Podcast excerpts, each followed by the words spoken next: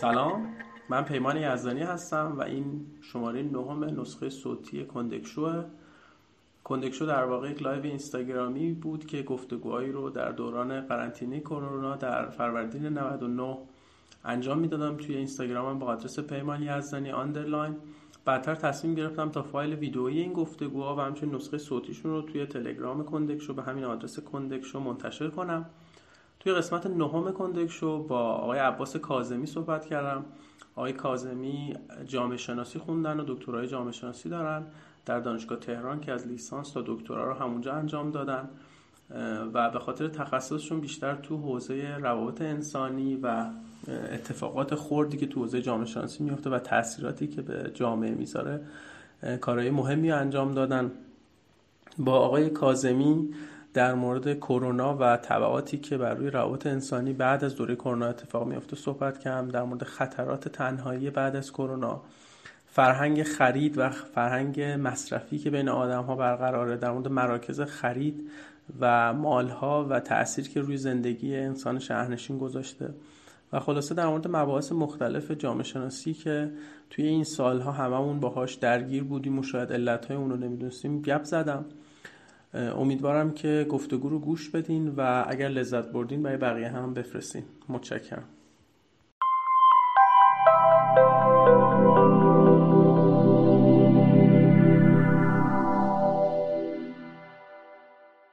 آقای کاظمی فقط یه قانون داره کندکشو که اگه یه سوال رو می‌تونین جواب ندین اگه دوست داشته باشین و اگه میشه پاسخام خیلی تخصصی نباشه چون بچه هایی که می‌بینن قاعدتا دانشجوی جامعه شدن هر شب من اینو میگم. یه جایی من جسارت می‌کنم قطع می‌کنم صحبت که خیلی طولانی نشه. مرسی. خب شما کدوم شهر متولد شدی؟ من هیچی گیر نیاوردم تو اینترنت. خب دیگه اینا رو سیکرت نگه میداریم. آره. چالوس. چالوس. و چه سالی؟ 52 و از چه سالی رفتین دانشگاه تهران؟ 1371 1371 رفتین دانشگاه تهران و همجور جامعه شناسی ادامه دادین از دانشگاه تهران هم تکون نخوردین. نه دیگه من اونجا لیسانس و فوق لیسانس و دکترا رو گرفتم بعدم هیئت علمی اونجا بودم این مدتی. دیگه بعد از اونجا دیگه شیفت کردم به جایی که الان هستم. آها. بعد اینکه رفتین سال 71 جامعه شناسی خوندین خانواده مخالف نبودن؟ نه مخالفتی نکردم. من خودم دوست داشتم رشته علوم سیاسی و ادبیات و جامعه شناسی دوست داشتم و در نهایت جامعه شناسی انتخاب کردم. ولی مثلا اینجوری دید نبود که چرا نمیری مهندسی و دکتر بشی و چرا؟ تو فامیل در واقع بود. ولی تو خانواده نه. تو فامیل در واقع خب اونایی که بالاخره این ارزش اون زمان مهندسی و پزشکی بود دیگه. ولی بله. ما تو خانواده فامیل اولین نفرهایی هستیم تو علوم انسانی رفتیم. یعنی تقریبا کل بعد مثلا شما از سال 71 دانشگاه تهران بودین تا فکر کنم تا چه سالی دانشگاه تهران تدریس می‌کردین؟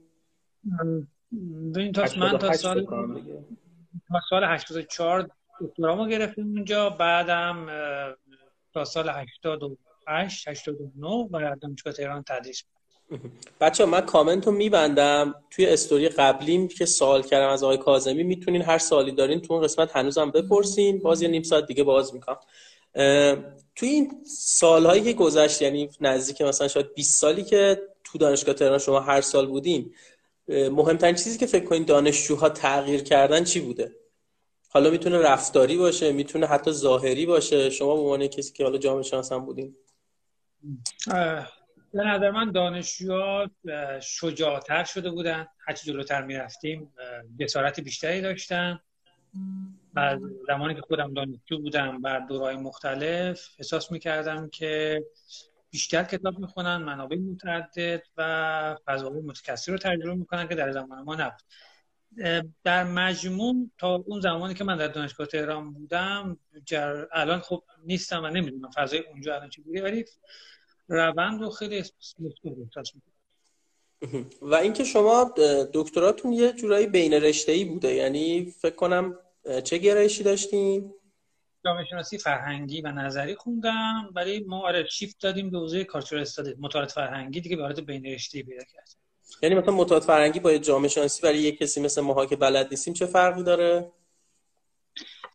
مطالعات فرهنگی میان رشته ای تره. یعنی در جامعه شناسی در واقع شما با چارچوب و قواعد جامعه شناسی رو به لحاظ روشی به لحاظ نظری خیلی وامدار این باشی و مرز خودتون مثلا با رشته انسان شناسی با رشته علوم سیاسی جغرافیا فلسفه ادبیات جدا کنید تو مطالعات فرهنگی در واقع رشته میان رشته هاست میان بودگیه. بنابراین شما می‌تونید از تولی های رشته دیگه وام بگیری از روش های رشته دیگه وام بگیری و آزادانه تر در واقع عمل بعد شما یه دوره تو سال 2013 هم دانشگاه یعنی نیویورک بودین و استاد مهمان بودین. داستان چه مدتی آمریکا بودین؟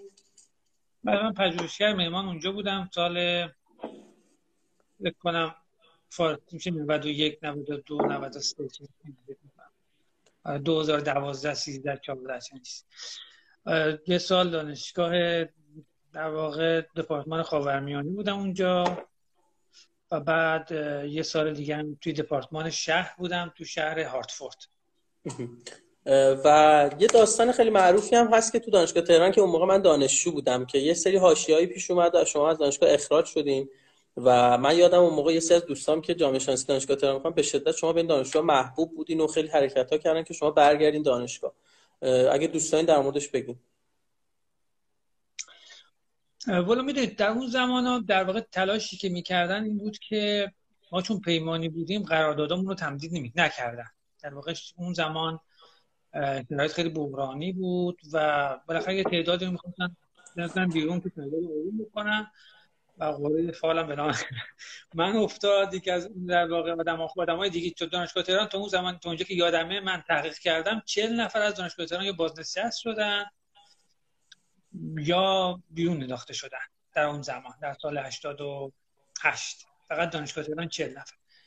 که 24 تا هم دانشکده ما بود علوم اجتماعی بود که من هم یکی از اونها بودم و دانشجو هم تلاش می‌کردن و زحمتشون کشیدن. ولی خب فضای سیاسی طوری بود و البته فضای بسته دانشکده ها بیشتر بعدا متوجه شدم که هنوزم جایی نگفتم ولی امیدوارم یه زمانی بگم. بعدا متوجه شدم که فضاهای بسته دانشکده یعنی آدمایی که توی دانشکده هستن مانع اصلی موندن استادان و پیشرفت استادان اونا هستن که زیر استادا رو خالی می‌کنن. با حالا بهانه‌های سیاسی. این این حتی مهمتر از مسائل سیاسی. و یه داستانی این که مثلا از دهه سی و چهل دانشگاه تهران و کلا دانشگاه همیشه تاثیر بسیار شدیدی روی جامعه میذاشته. شما همیشه می‌بینی اتفاقات مهم از دانشگاه شروع میشه. انگار یه شیفتی اتفاق میفته از سال 88 به بعد و انگار دانشگاه اون پیشرو بودنش نسبت به جامعه از دست میده و خیلی از اکتا مثلا حتی خود دانشجو ترجیح میدن وقتشون رو بیشتر توی جامعه تو کلاسای بیرون با دوستاشون بیرون بگذارن دانشگاه. با این موافق این که انگار اون پیشرو بودن دانشگاه چند سالی از بین رفته نسبت به جامعه؟ یعنی از 88 به بعد تا الان؟ نمی‌دونم شاید حتی مثلا اوایل 90 یک فضای خفقانی به وجود میاد و بعد کم کم تا جایی که من دارم من نظر شخصی می دارم می‌بینم که مثلا دیگه اینجوری نیست که آدم ها به جامعه نگاه کنند حتی توی رخدادهای اخیر مثل سال 96 شما می‌بینی که اول جامعه یه اتفاقی میفته و بعد دانشگاه دنبال جامعه میره. خواهم ببینم با این داستان موافقین و دلیلش چیه؟ اگر موافقین. اولا شاید یه ذره رو تصور این خیلی خلاصه میگم. تصور این که فکر کنیم دانشگاه همیشه پیشرو بوده باید تردید ایجاد کنیم. اگر خوب تاریخ نگاه کنیم همیشه جامعه هم کنار نیچو بوده. ولی فعالیت های دانشجویی به دلایل مختلف بیشتر دیده میشه و برد بیشتری داره.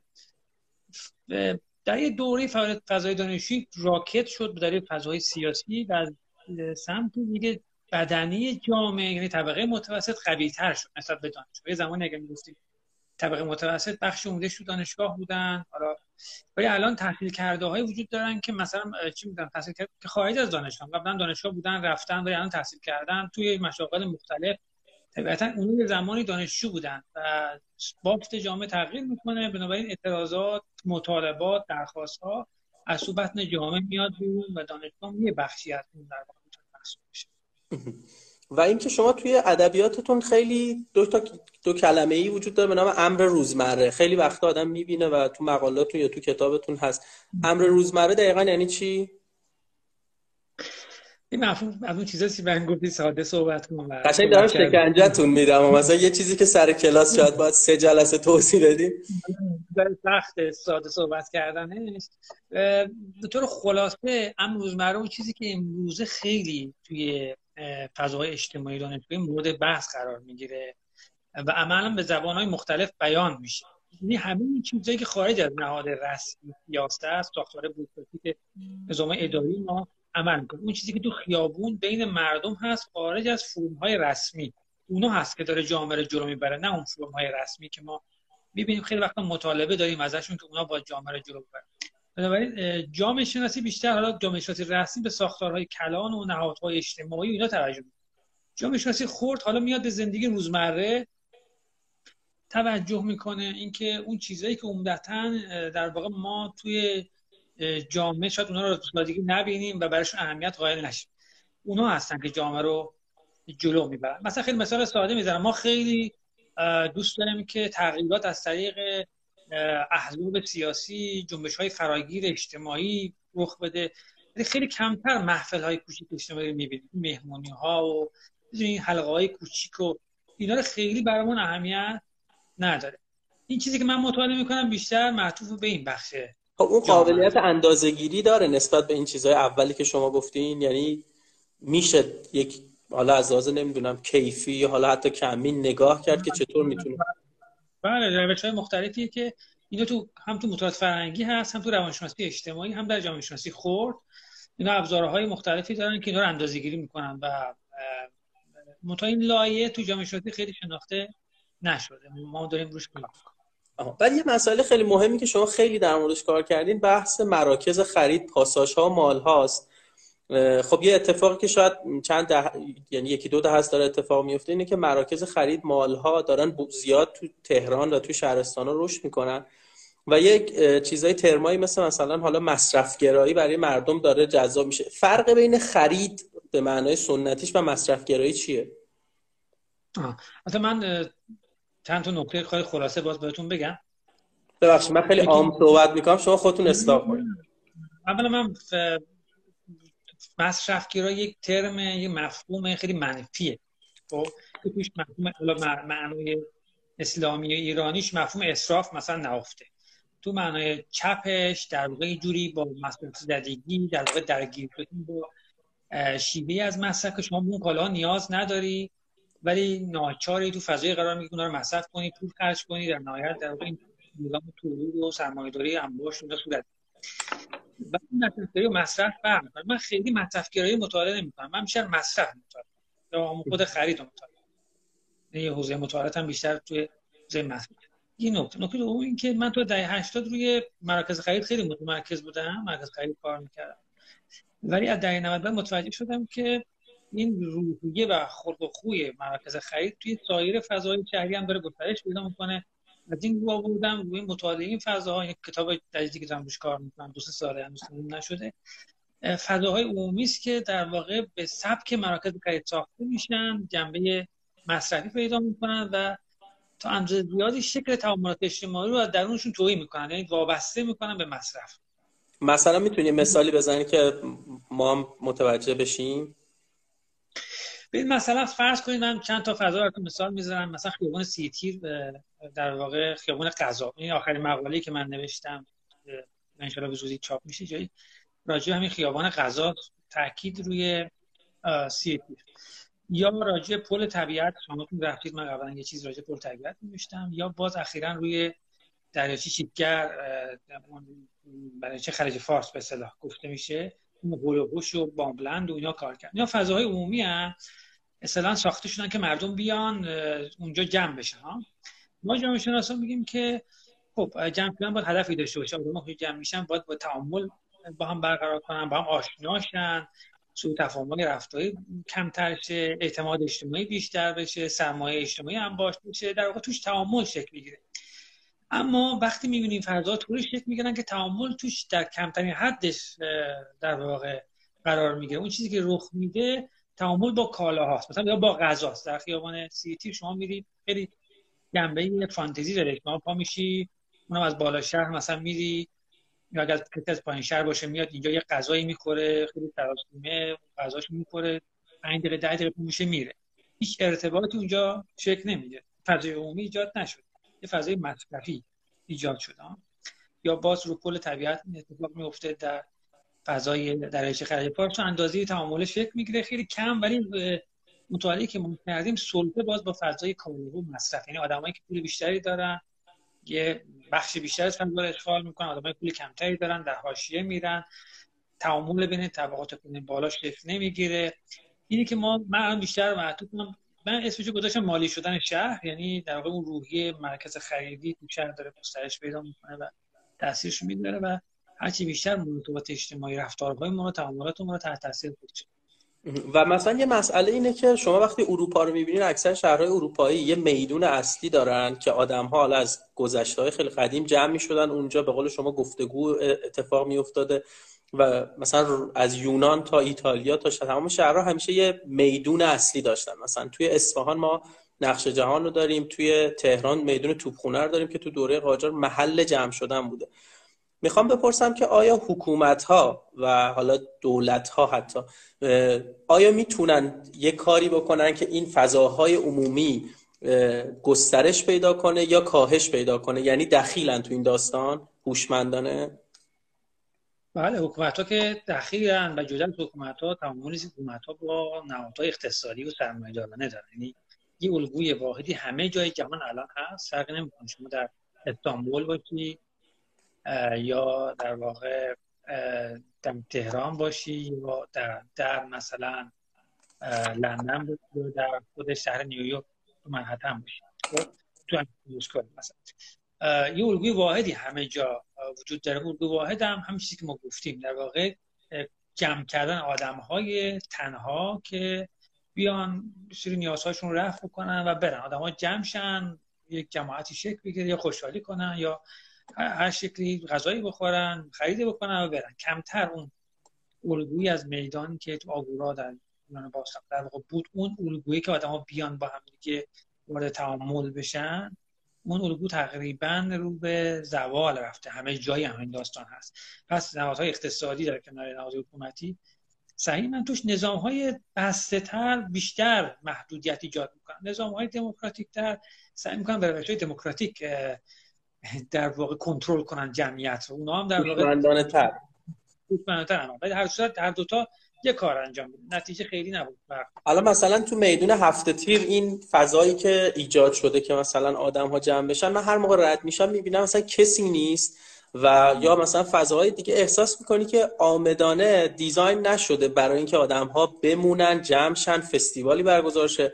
و اگر فستیوالی هم هست کاملا با حمایت نهاد حاکمه. یعنی می‌خوام بگم پس شما هم اینو قبول یعنی تایید می‌کنین که این داستان کاملا هوشمندانه طراحی شده دیگه. هوشمندانه به معنای آره هوشمندانه منظورم معنای ذهن آگاه نیست دیگه. نه نه بله. منظورم که آگاهانه. نه می‌خوام بگم که آمدانه. آمدانه. من نمیگم آمدانه. ببینید ساختارهای اجتماعی سیاسی به نحوی است که اجازه جمع شدن جمعیت رو نمیده. ولی شما یه میدانگاه به شهرساز به معمار میگی که بیا برای من یه میدانگاهی تا این واژه جدیدن بافت طراحی کن. خب اون باید کلی ملاحظات رو داشته باشه. ملاحظاتی که رسما بهش نمیگم اما خودش می‌دونه. تو این مثلا عرف عام جامعه می‌دونه که با طور اونجا رو طراحی کنیم که مثلا جمعیت بیشتر 5 نفر 7 نفر یک نقطه واحد ایجاد نشود. و الان البته خب داره مطالعه شهرداری مطالعه می‌کنه داره همکارای من دارن رو پروژه‌ای کار می‌کنن که اسمش میدانگاه شهریه که تو می‌خوان تو محلهای مختلف جایی درست کنن که مردم توش جمع شن یه فضای عمومی شکل بده تلاش های داره صورت می‌گیره اما اینکه این چیزی که شهرسازها و طراحای شهری دارن جلو می‌برن در عمل چه چیزی تبدیل میشه اون تاثیری که سیاست روش می‌ذاره بله. یه چیز دیگه این که آیا این رشد مالها و مراکز خرید در دراز مدت باعث نابودی فروشگاه ها و رستوران ها و کافه های قدیمی و شخصی و در این حال یعنی به طور کلی کسب و کارهای کوچیک نمیشه و آیا میشه اصلا کاری کرد در مقابل این حجمه سریع مال هایی که دارن تو تمام کوچه خیابونا تو تهران اتفاق میفتن بله عملا به نظر من تاثیرش داره می‌ذاره و گذاشته. یعنی شما الان mall ها همشون hypermarket دارن در واقع اون تو آدما میان خریدشون رو کمتر از نسبت به قبل کمتر از فروشگاه های محلی می‌کنن. market های محلی می‌کنن. طبیعتا تاثیرش الان گذاشته الان البته به لطف کرونا خرید از سوپرمارکت های محلی بیشتر شده. برای اینکه در واقع اسنپ مارکت امکان گذاشته شما از سوپرمارکت محلی هم خرید بکنی. اینا یه, یه امتیازی الان ایجاد شده. در مجموع تاثیرش به نظرم گذاشته تو اقتصاد محلی اینکه چه باید بکنیم این رشد متاسفانه هنوز ادامه داره. چون ما بین مالها و فروشگاه زنجیری فرق می‌ذاریم. تقریبا به اندازه مالها ما فروشگاه زنجیری اگه مثلا 300 خورده‌ای مال و مرکز خرید در تهران داریم 300 خودی اولو 600 خودی هم ما فروشگاه زنجیری داریم دیگه.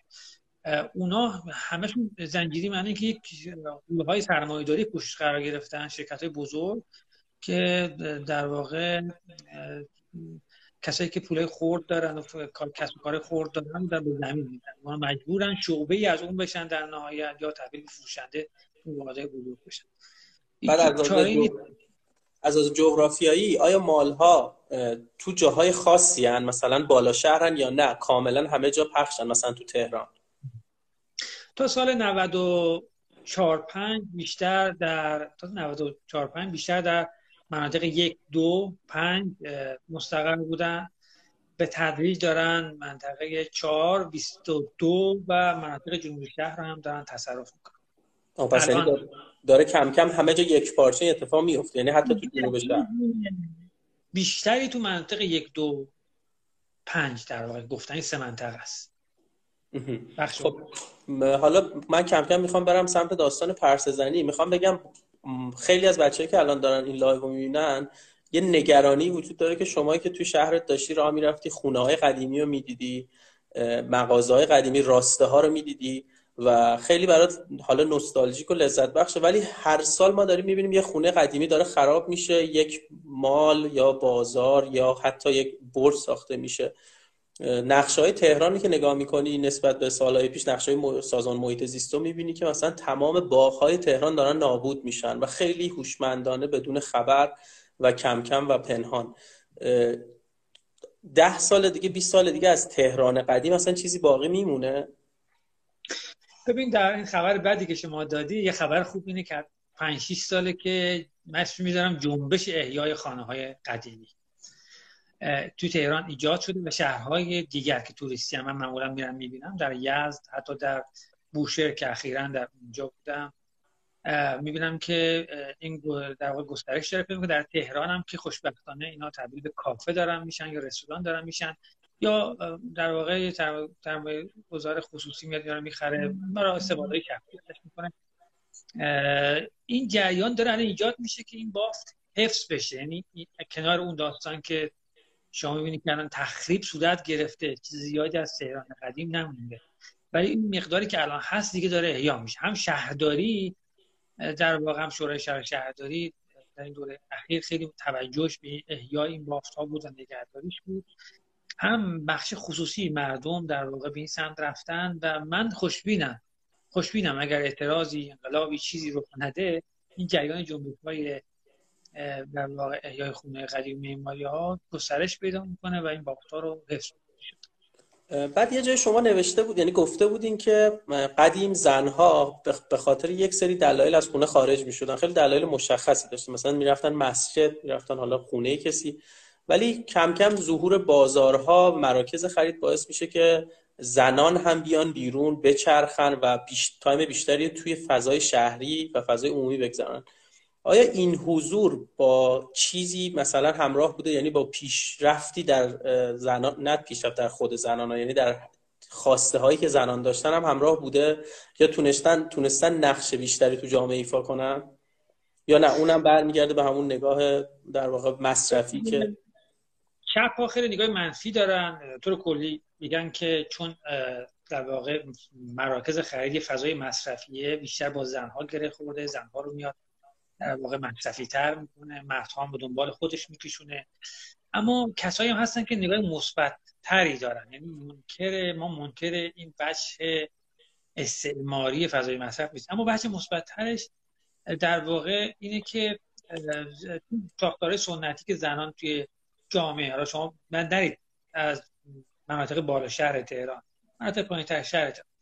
این فضاهای در واقع مرکزی خرید فضای خرید و در واقع مصرفی یک امکانی هم برای زنها ایجاد کردن که بیان اونجا وقتی غیر از کارهای خانهداری داشته باشن. چون زنها بیش از بیش از مردها درگیر فعالیت های عادتی روتین و تکراری هم اینکه چی بپزن نهار شام چی بپزن ظرفا چی رو بشوریم. حالا بچ...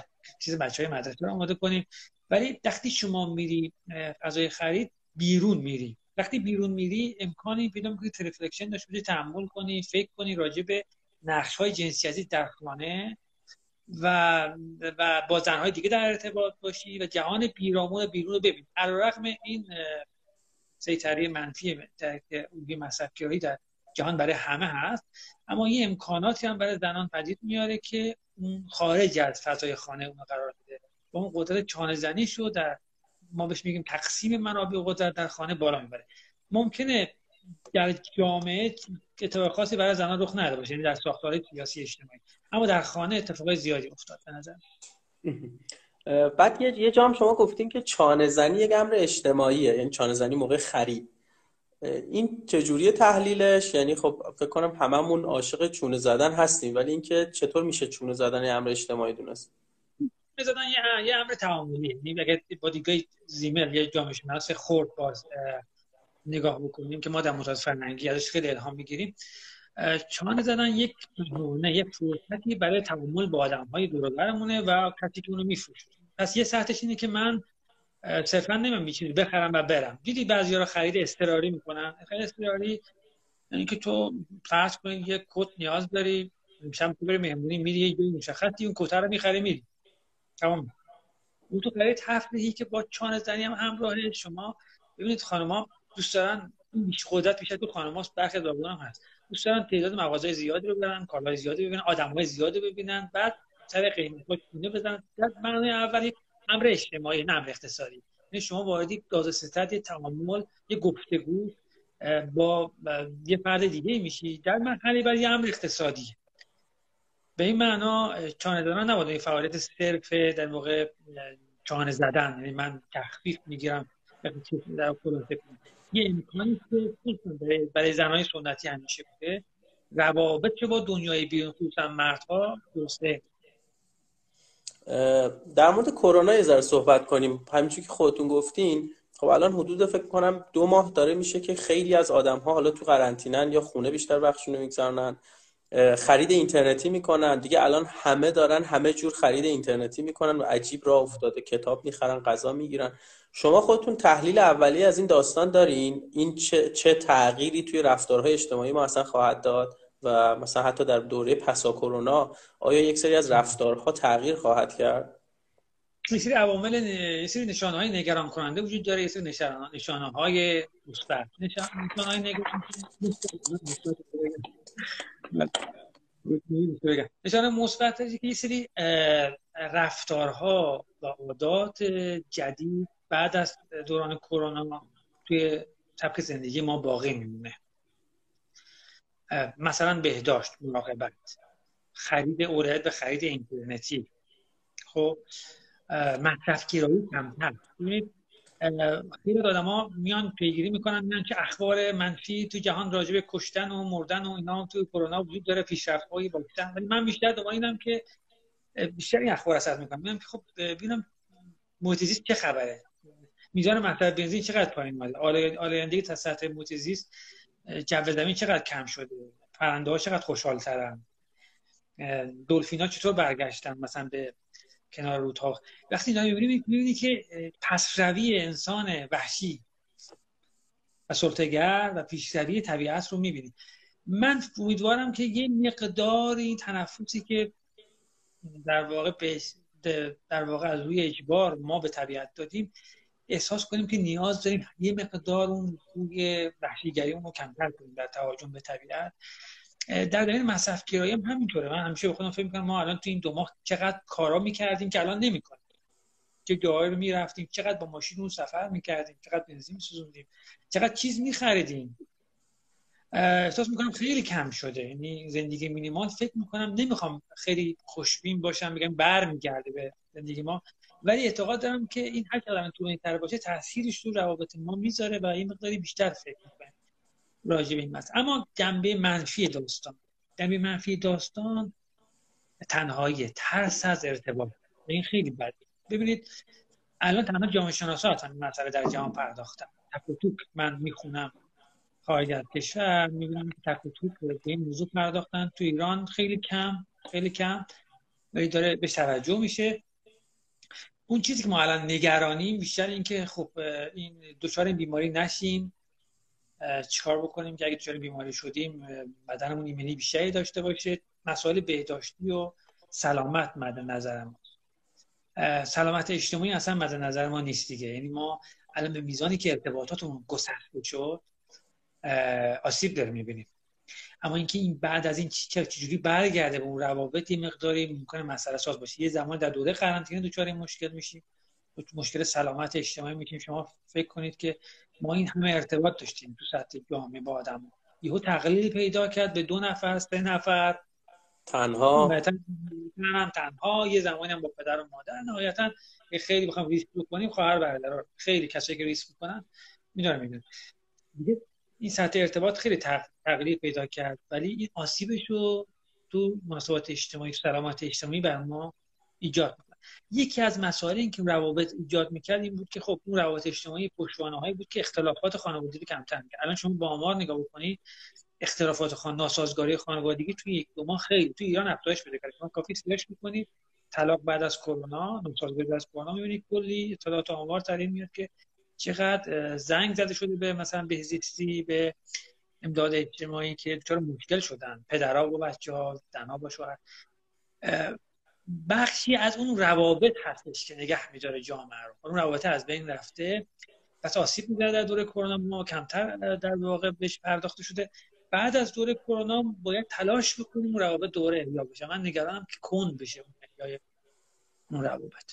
الان مثلا خیلی چیزی که من تو شبکه اجتماعی اینستاگرام توییتر می‌بینم خیلی از بچه ها به شوخی و حتی خیلی وقت جدی میگن که ما از اوضاع راضییم یعنی مثلا داستان من نظرسنجی تو توییتر گذاشتم و اگر اشتباه نکنم 25 گفتم که آیا از این شرایط بدون بحثای حالا حاشیه‌ای و مالی و اینا آیا الان از وضعیتتون راضی یا نه؟ و فکر کنم از حالا حدود هزار نفر 25 درصد گفته بودن که آقا ما این شرایط رو دوست داریم و انگار یک تنهاییه که آدم ها دارن فکر می‌کنن کارهایی که کلی عقب انداخته بودن و به تعویق مینداختن رو انجام میدن می‌نویسن و یک جور انگار یک تنهایی رضایت بخشیه. این پیش بینی الان میشه داد از اینکه اگر تموم بشه همین رفتارا باقی بمونه؟ نظرسنجی مال چه تاریخی بوده؟ این خیلی مهمه. من فکر کنم هفته پیش انجامش دادم. حالا براتون میفرستمش. جلوتر میره احتمالا رضایت کمتر میشه. کمتر میشه. دلیل داره برای اینکه ما از اون ذخیره های ارتباطی مصرف می‌کنیم. دیگه خسته میشیم. دیگه می‌خوایم یه ارتباطی بگیم. منزوی ترین آدم ها به ارتباط نیاز این مورد. مورد دوم این که نظر من ارزیم دوست دارم که متوجه در واقع ببینم ببینم تو دقیقات شما ببینم. افرادی که بیشتر به شبکه اجتماعی هستن یا بازی آنلاین هستن مخصوصا تینیجرها نوجوانا مثلا پسر من که خیلی خوشحال اینجا میاد بازیشو در واقع PS4 رو در واقع فورتنایت با دوستاش هم کلاسش بازی می‌کنه من دیروز شب باش صحبت می‌کردم. گفتم خب ببینم فضا چجوری با آدمو چقدر ارتباط میگم مثلا خیلی از شرایط راضی ام. خیلی نکنه خسته نشدم بلکه ارتباطم بیشتر شد.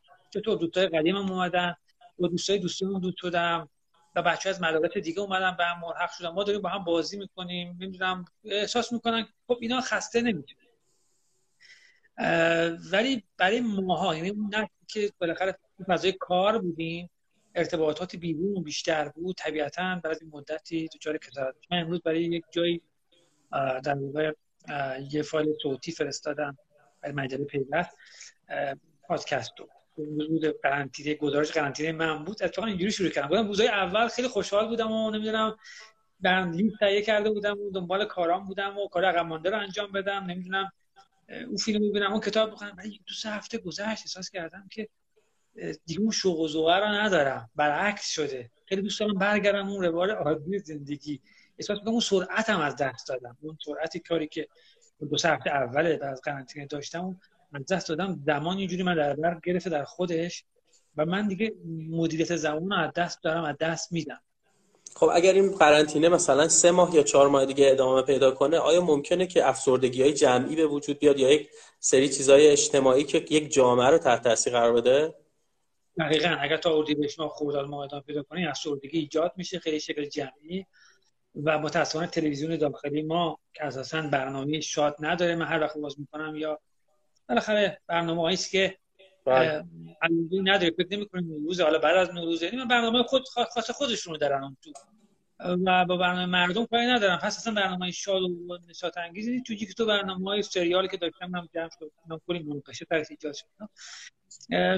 شبکه های مماری هم خیلی مثلا هنوز الان با این سمت برن که برای این افسردگی که هنوز نرسیده برنامه بشینن به افسردگی نرسه. به افسردگی رسید شما من افسرده چجوری می‌خواید دیگه خوب بکنید با قرص و دارو الان باید امکاناتی فراهم بشه برای جامعه حداقل از طریق تلویزیون شبکه‌های اجتماعی برنامه که حداقل نشاط برگرده من توصیه می‌کنم خیلی توصیه غیر پزشکی الان دارم روی این توصیه کار می‌کنم و یه تغییر انجام میدم.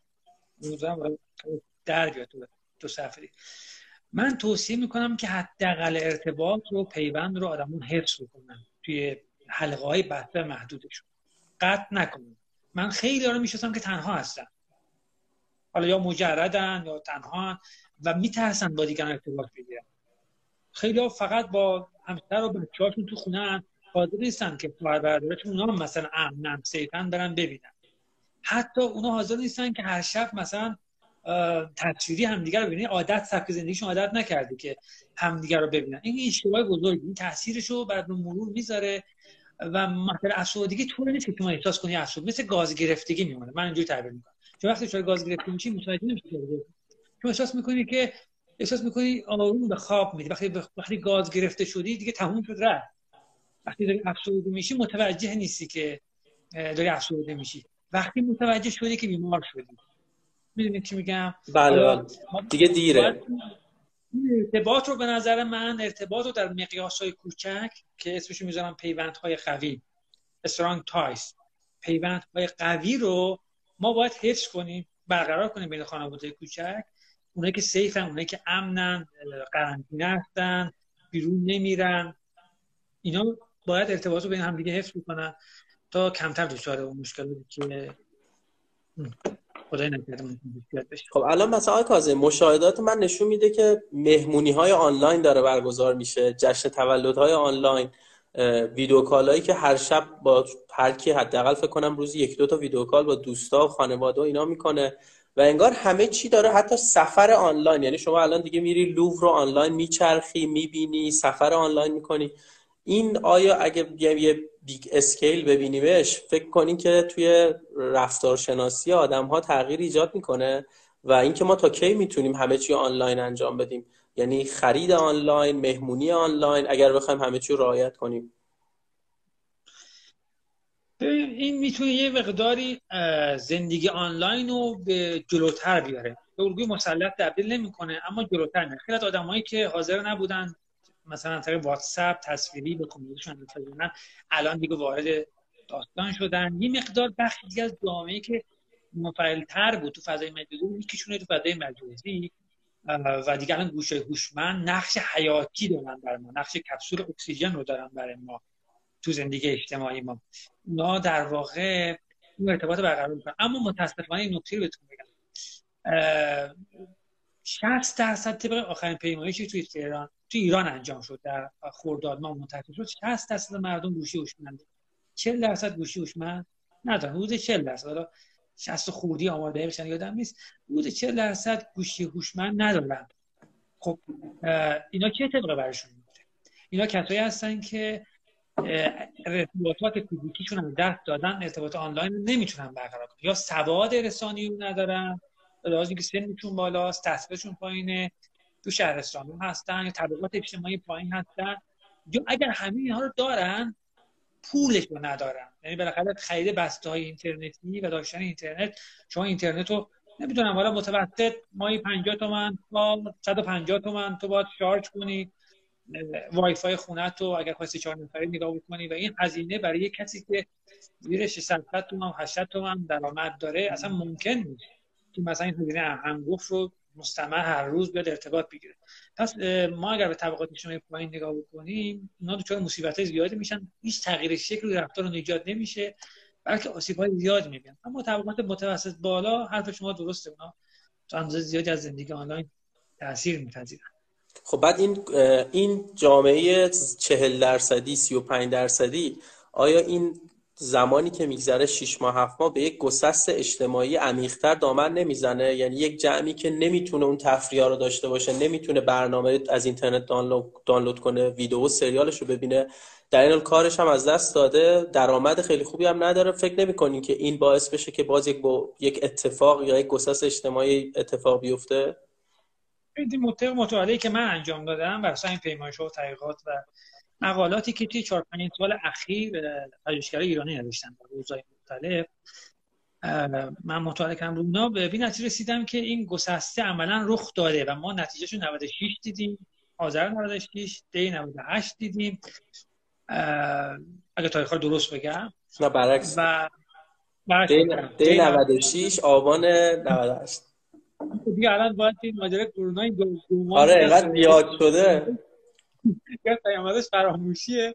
چون در ما خیلی دور بله. رفته این تاپیک چون این دو ماه عجیب وقت ببین چون من خیلی مطالعه می‌کردم روی اینا من رسیدم که نتیجه عجیبی رسیدم که نتایج رو هنوز منتشر نکردم این کاری که انجام میدم. به نتیجه رسیدم که اتفاقا طبقات اجتماعی پایین قبلا خیلی ارتباطات طبقات اجتماعی پایین در فضاهایی که از پیش زندگی می‌کردن خیلی ارتباط قصدی و گسترده بین هم دیگه داشتن مثلا شما روابط همسایگی قوی بینشون بود روابط فامیلی قوی بود تو هیئت ها می‌رفتن.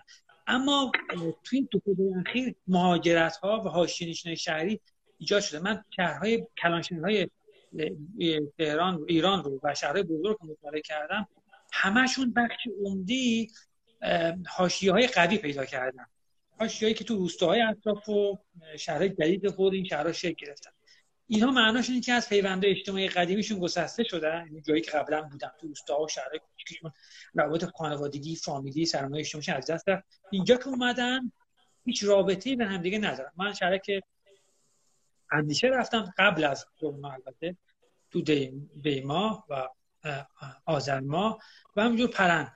چیزی که چیزی که دیدم اونجا متوجه شدم که آدمای اونجا ارتباطی با همدیگه ندارن خانوادگی فامیلی. اگر ارتباط دارن میان تهران اتفاقا کسی رو ببینن یه جای دیگه یعنی نشون اونجا موقتی دارن زندگی می‌کنن. معنی معنی داستان اینه که اون بخشی از جامعه که ارتباط از دست داره از دست داره پیوندهاش گسترده شده از همه جهت این این بخش طبقات هن که لزوما هم غیر تحصیل کرده نیستن. ممکن تحصیل کرده باشن ولی تو حاشیه دارن زندگی می‌کنن. لحاظ اقتصادی افت پیدا کرده ازشون اونها بسیار در واقع وضع بدی دارن به لحاظ ارتباطی و پیوندهای اجتماعی. و اون خیلی به آسیب به این تحقیقی انجام شده در کشورهای آسیا جنوبی شرقی در اونجا طبقات اجتماعی پایین به این دلیل حتی در هند به این دلیل که دوام میارن و بقا پیدا می‌کنن پیوندهای محکمی بین هم دیگه از به هم دیگه حمایت می‌کنن. حمایت اجتماعی قوی دارن. اگر کسی رو از دست بدن کسی پول نیاز داشته باشن اگر اتفاق بیفته یه پشتوانی اونجا و اینجا داره. تو این فضای جدیدی که ما دو سه دهه اخیر تو ایران خلق کردیم اون پیوند اون پشتوانه از دست رفته. و این اتفاقا رو ما تو سال اخیر داریم می‌بینیم به زیاد هم میشه.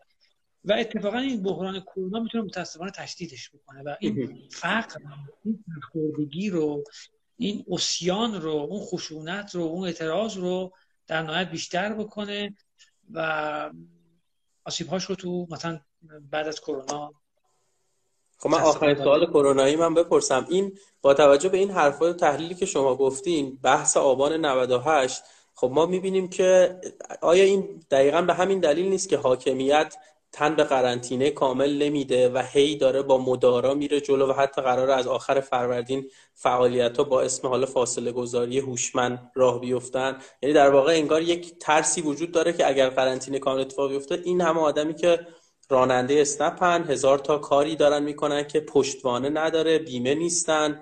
کارگر روزمزدن و دوباره توی حاشیه های شهران خب اینا دوباره تحملشون رو از دست بدن و پولی ندارن جیبشون خالیه سفرهشون خالیه و اون موقع تن به یک در واقع تصمیم بگیرن برای یک دوباره اتفاقی واکنشی. بله می‌تونه قرنطینه کامل بحران عظیم ایجاد بکنه و به نظر من تصمیم درستیه که قرنطینه کامل رخ می‌داد. من دفاع می‌کنم این سیاست تدریجی کل سیاست ما اینجوری نه خیلی میبندیم نه خیلی باز فقط راجع قرنطینه نیست. این سیاست الان تو شرایط موجود درسته اما نه اینکه کلا درسته. دو با هم فرق یعنی الان دولت با توجه به منابع مالی در اختیار داره چاره دیگه ای نداره. در صورت سیاست درست در غیر صورت این بوده که به تمامی درکای پایین درکای پایین تاکید می‌کنن برای سه ماه حقوق داده بشه و اینا حتی منابع غذایی که مواد در واقع داده بشه و اینها در واقع نیاز به کار نداشته باشه من توصیه می‌کنم دولت که مثلا بیاد همین شهرهای اطراف شهرهای جدید تو اطراف تهران و شهرهای بزرگ رو روستاهای اطراف تهران رو در واقع که شناسایی کرده می‌دونه. به اینا رایگان هفتگی دو هفته بار مواد غذایی بده. اینا ماهانه پول بده. اونا خیلی آسیب پذیرن. ما تو خونه میشینیم پسنداز داریم یا کارمندیم حقوقمون قطع نمیشه. می‌دونم استارتاپ ها شرکت های خصوصی هم لطمه می‌بینن. این این این بحث دیگه ولی لطمی که طبقات پایین می‌بینن جبران ناپذیره و آسیبی که برای جامعه جبران ناپذیره. من توصیه می‌کنم همین سیاست در که دولت انتخاب کرده سیاست خوبیه. ولی ولی باید کنارش این اضافه بشه که طبقات پایین و مناطق حاشی که شناسایی شدن و اینا آمار ارقام در اینا باید حقوقشون داده بشه و مواد غذایی رایگان در اختیارشون خب خیلی هم عالی. حالا یه ذره فضا عوض بشه. شما روزه قرنطینه چیکار می‌کنین خودتون؟ این سوال جالبیه و خب پاسخش هم خیلی سخت سخت سهل و ممتنع خب من روز اول رو تقسیم بندی کنم دیگه. تو قبل عید که یه ماه من قرنطینه بودم خیلی خیلی خیلی خیلی خوبی داشت. روزه کاری بود و تقریبا به قول شما کارهای عقب مانده رو که کرده بودم. در واقع انجام می‌دادم و عمدتا کارامو الان هم همین بخش به چند بخش تقسیم کردم. یه بخشیش که خیلی روتین انجام میدم مرتب کار کردن با مقالات دانشجویی و رو پایان‌نامه‌های دانشجویی. مثلا مثلا دانشجوی دکترا و فوق لیسانس رو تزاشون با هم کار می‌کنن و مقالاتشون کار می‌کنیم بخش عمومی وقت من حالا مقالات عادی خیلی سخت بود و مشغله. اینجا من اینا کار دارم کار می‌کنم.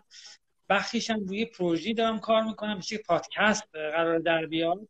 من در واقع اون پروژه رو دارم روبری می‌کنم. یه تیمی کار می‌کنم با یه تیمی که اون پروژه قبل از ماجرای کرونا بود. یعنی از, از دی ماه شروع شده بود و اینا روی موضوع گفتگوی بین نسل ها بود. ما با نسل های مختلفی گفتگو کردیم مصاحبه کردیم و نتیجهش به شکل سری پادکست هایی قرار در بیاد. که اون پادکست ها وقتی شنیده بشه امیدواریم که مقدار نسل های مختلف راجبه خودشون و راجبه همدیگه شاید تحمل کنن یه ذره وقت این روزا خوندن و کار کردن و مصاحبه کردن آنلاین با آدم ها حول اینا میگذره. یه بخشم سریال و فیلم بی هدف دارم می‌بینم دیگه. مثل همه.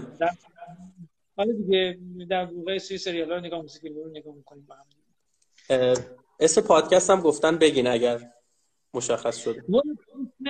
آره اسمش فعلا اسمش گذاشتیم روزگار نرها اسم اون پادکست روزگار نرها احتمالاً تو این چیزای پادکستی که معروف هست تو گذاشته میشه.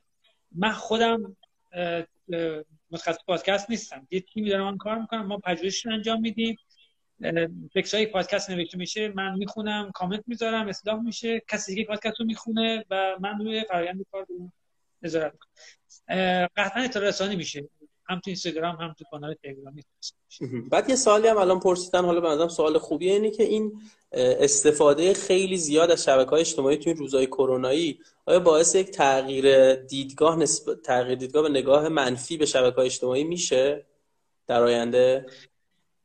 ما یه جوری نه می‌تونه منجر به عادت هم بشه البته. ولی ما زیادی از شبکه های اجتماعی استفاده می‌کنیم. گاهی قدم خب نمی‌تونیم. نمی‌دونیم چجوری باید استفاده کنیم. بعد حضور در شبکه اجتماعی چند بخش داره خیلی خیلی خلاصه می‌خوام بکنم.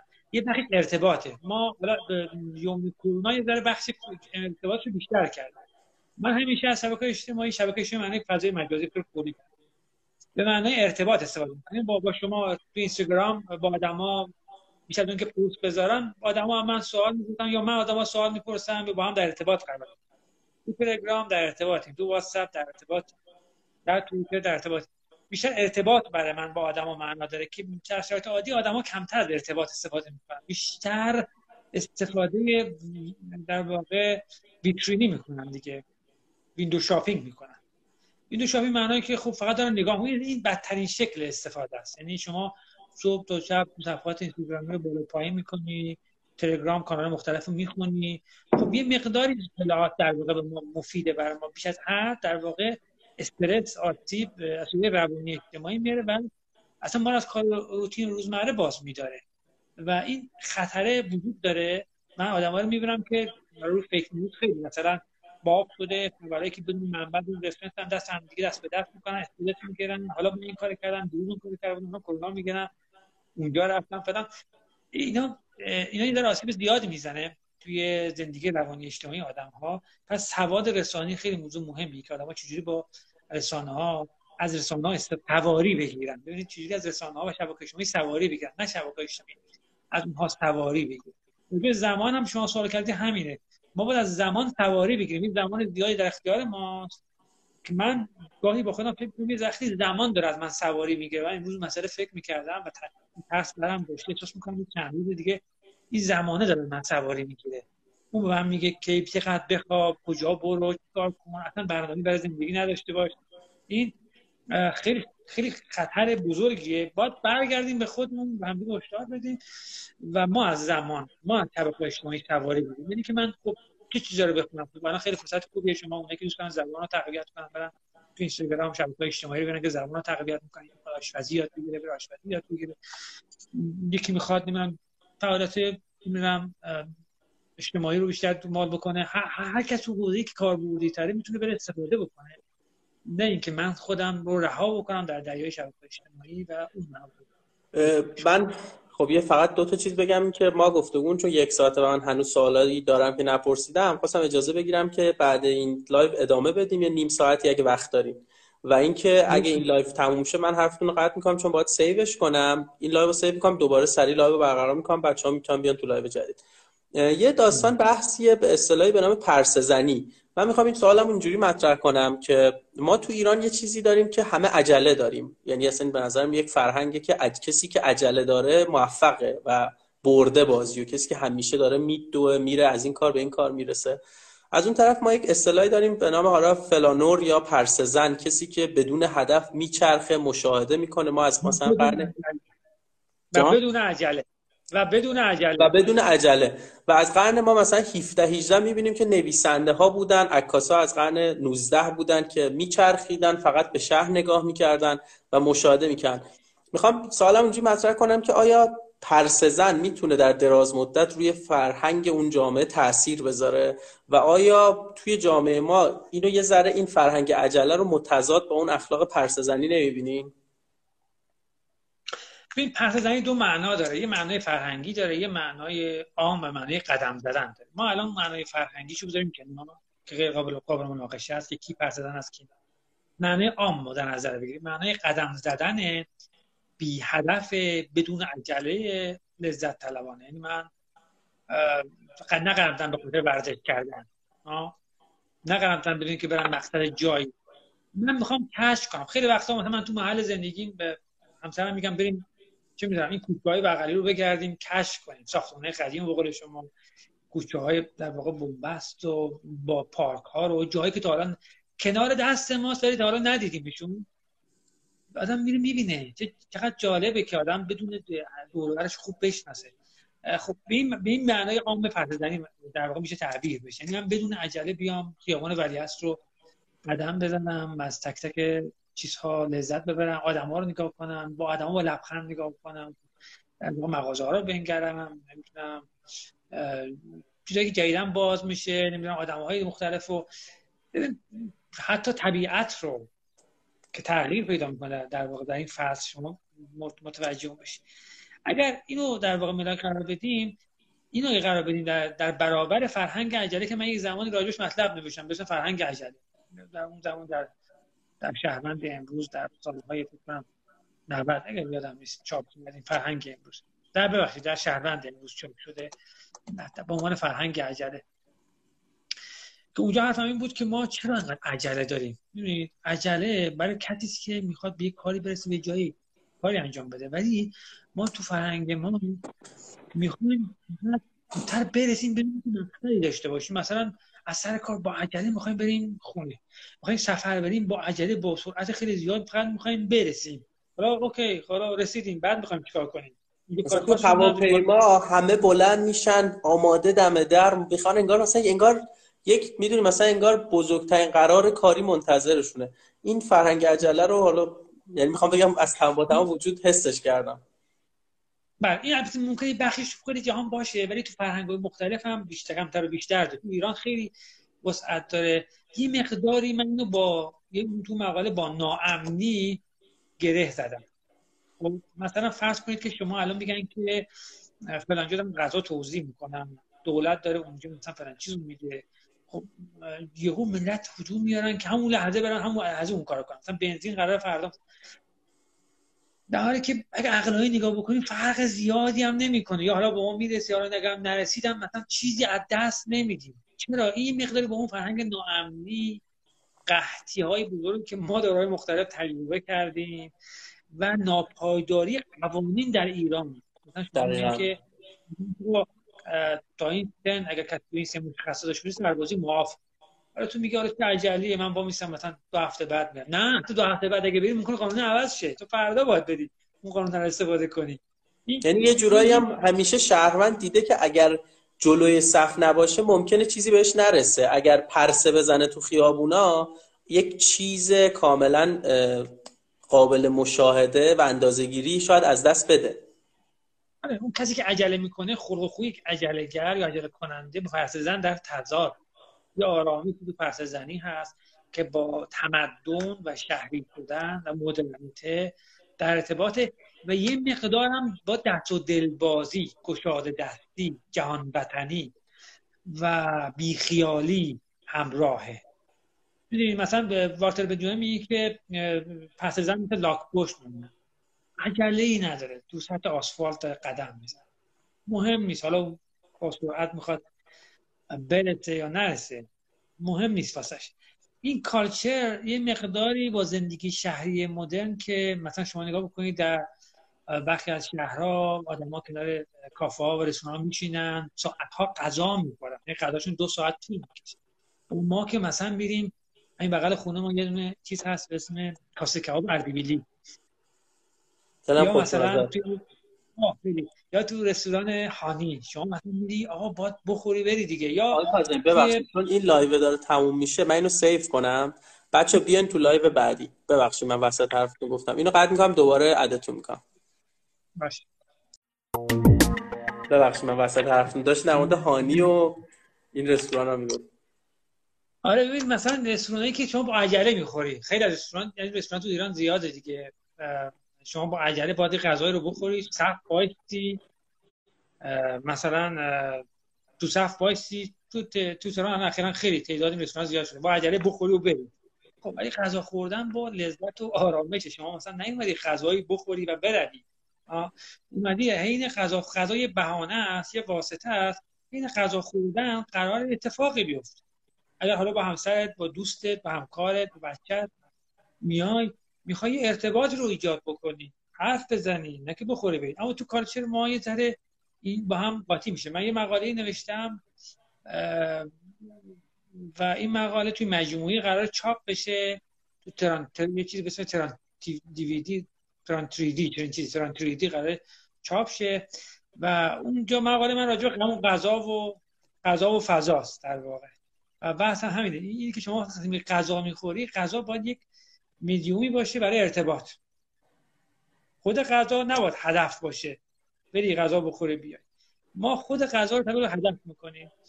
و اما غذا اگر میدیوم ارتباط باشه اون فرنگ عجله هم آروم آروم توی فضای تحریک کم پیدا میشه در واقع تقلیل پیدا می‌کنه و من مثلا تو کافه ها توی مثلا رستوران ها حاشیه خیابونا میشینم. هم نه تنها با کسی که رو صحبت می‌کنم بلکه آدمای دیگر رو می‌بینم رهگذر رو می‌بینم.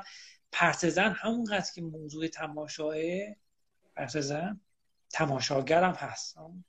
و بعد تماشا می‌کنیم ساعتها های کنار خیابون میگذرن و لذت می‌برن.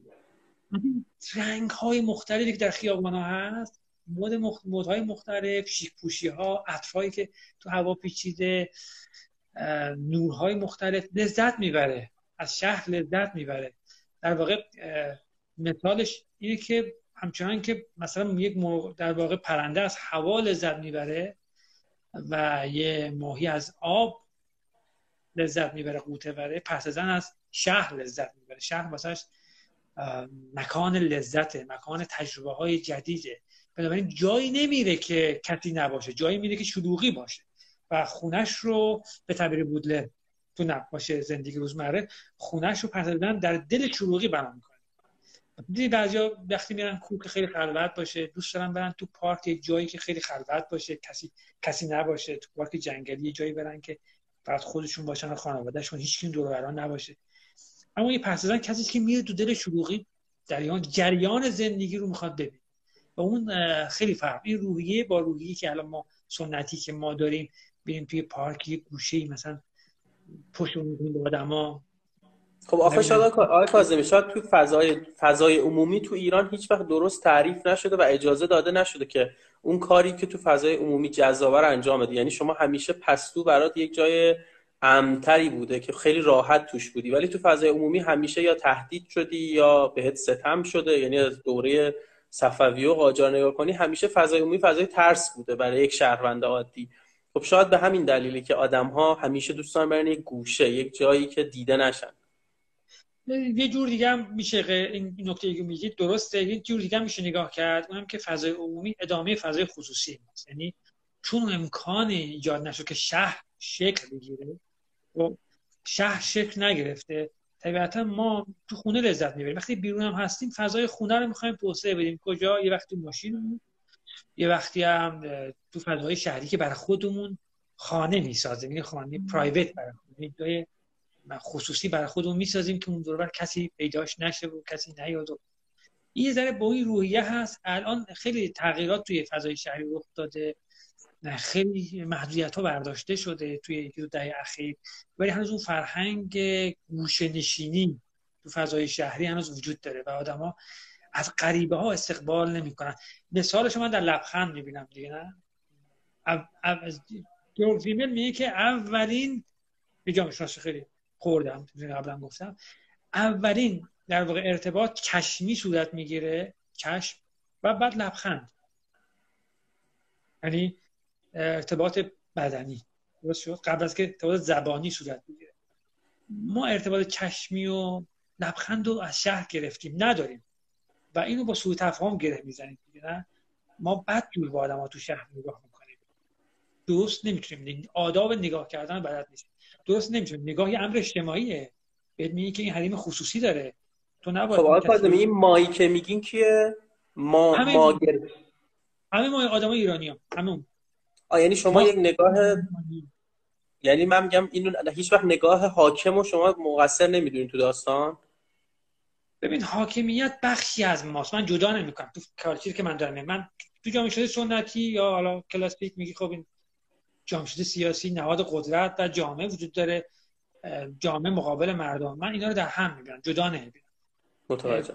ولی تاثیر اونو می‌بینم تاثیر این پایین هم می‌بینم. یعنی در تعامل با هم می‌بینم دو چیز جدا از هم نمی‌بینم. بنابراین اینکه مثلا من نگاهم و یه وقتایی کجا باید بدوز کجا نگاه نکنم و دزدیدن نگاه چه معنایی داره؟ کجا نگاه؟ نگاه خیره است گیزه. نگاهی است که نگاه مبتذل در واقع لذت طلبانه است به طرف مقابل ما نباید داشته باشم ولی ما میگیم چش چرا اینا مال فرهنگ در واقع در واقع چی بگم؟ می‌خوام واژه استفاده کنم خیلی بد نباشه. استفاده کن راحت باش. حالا مثلا نوربت یاس میگه اینا هنوز متمدن نشدن. نه به معنای متمدن معنای غربیش نه.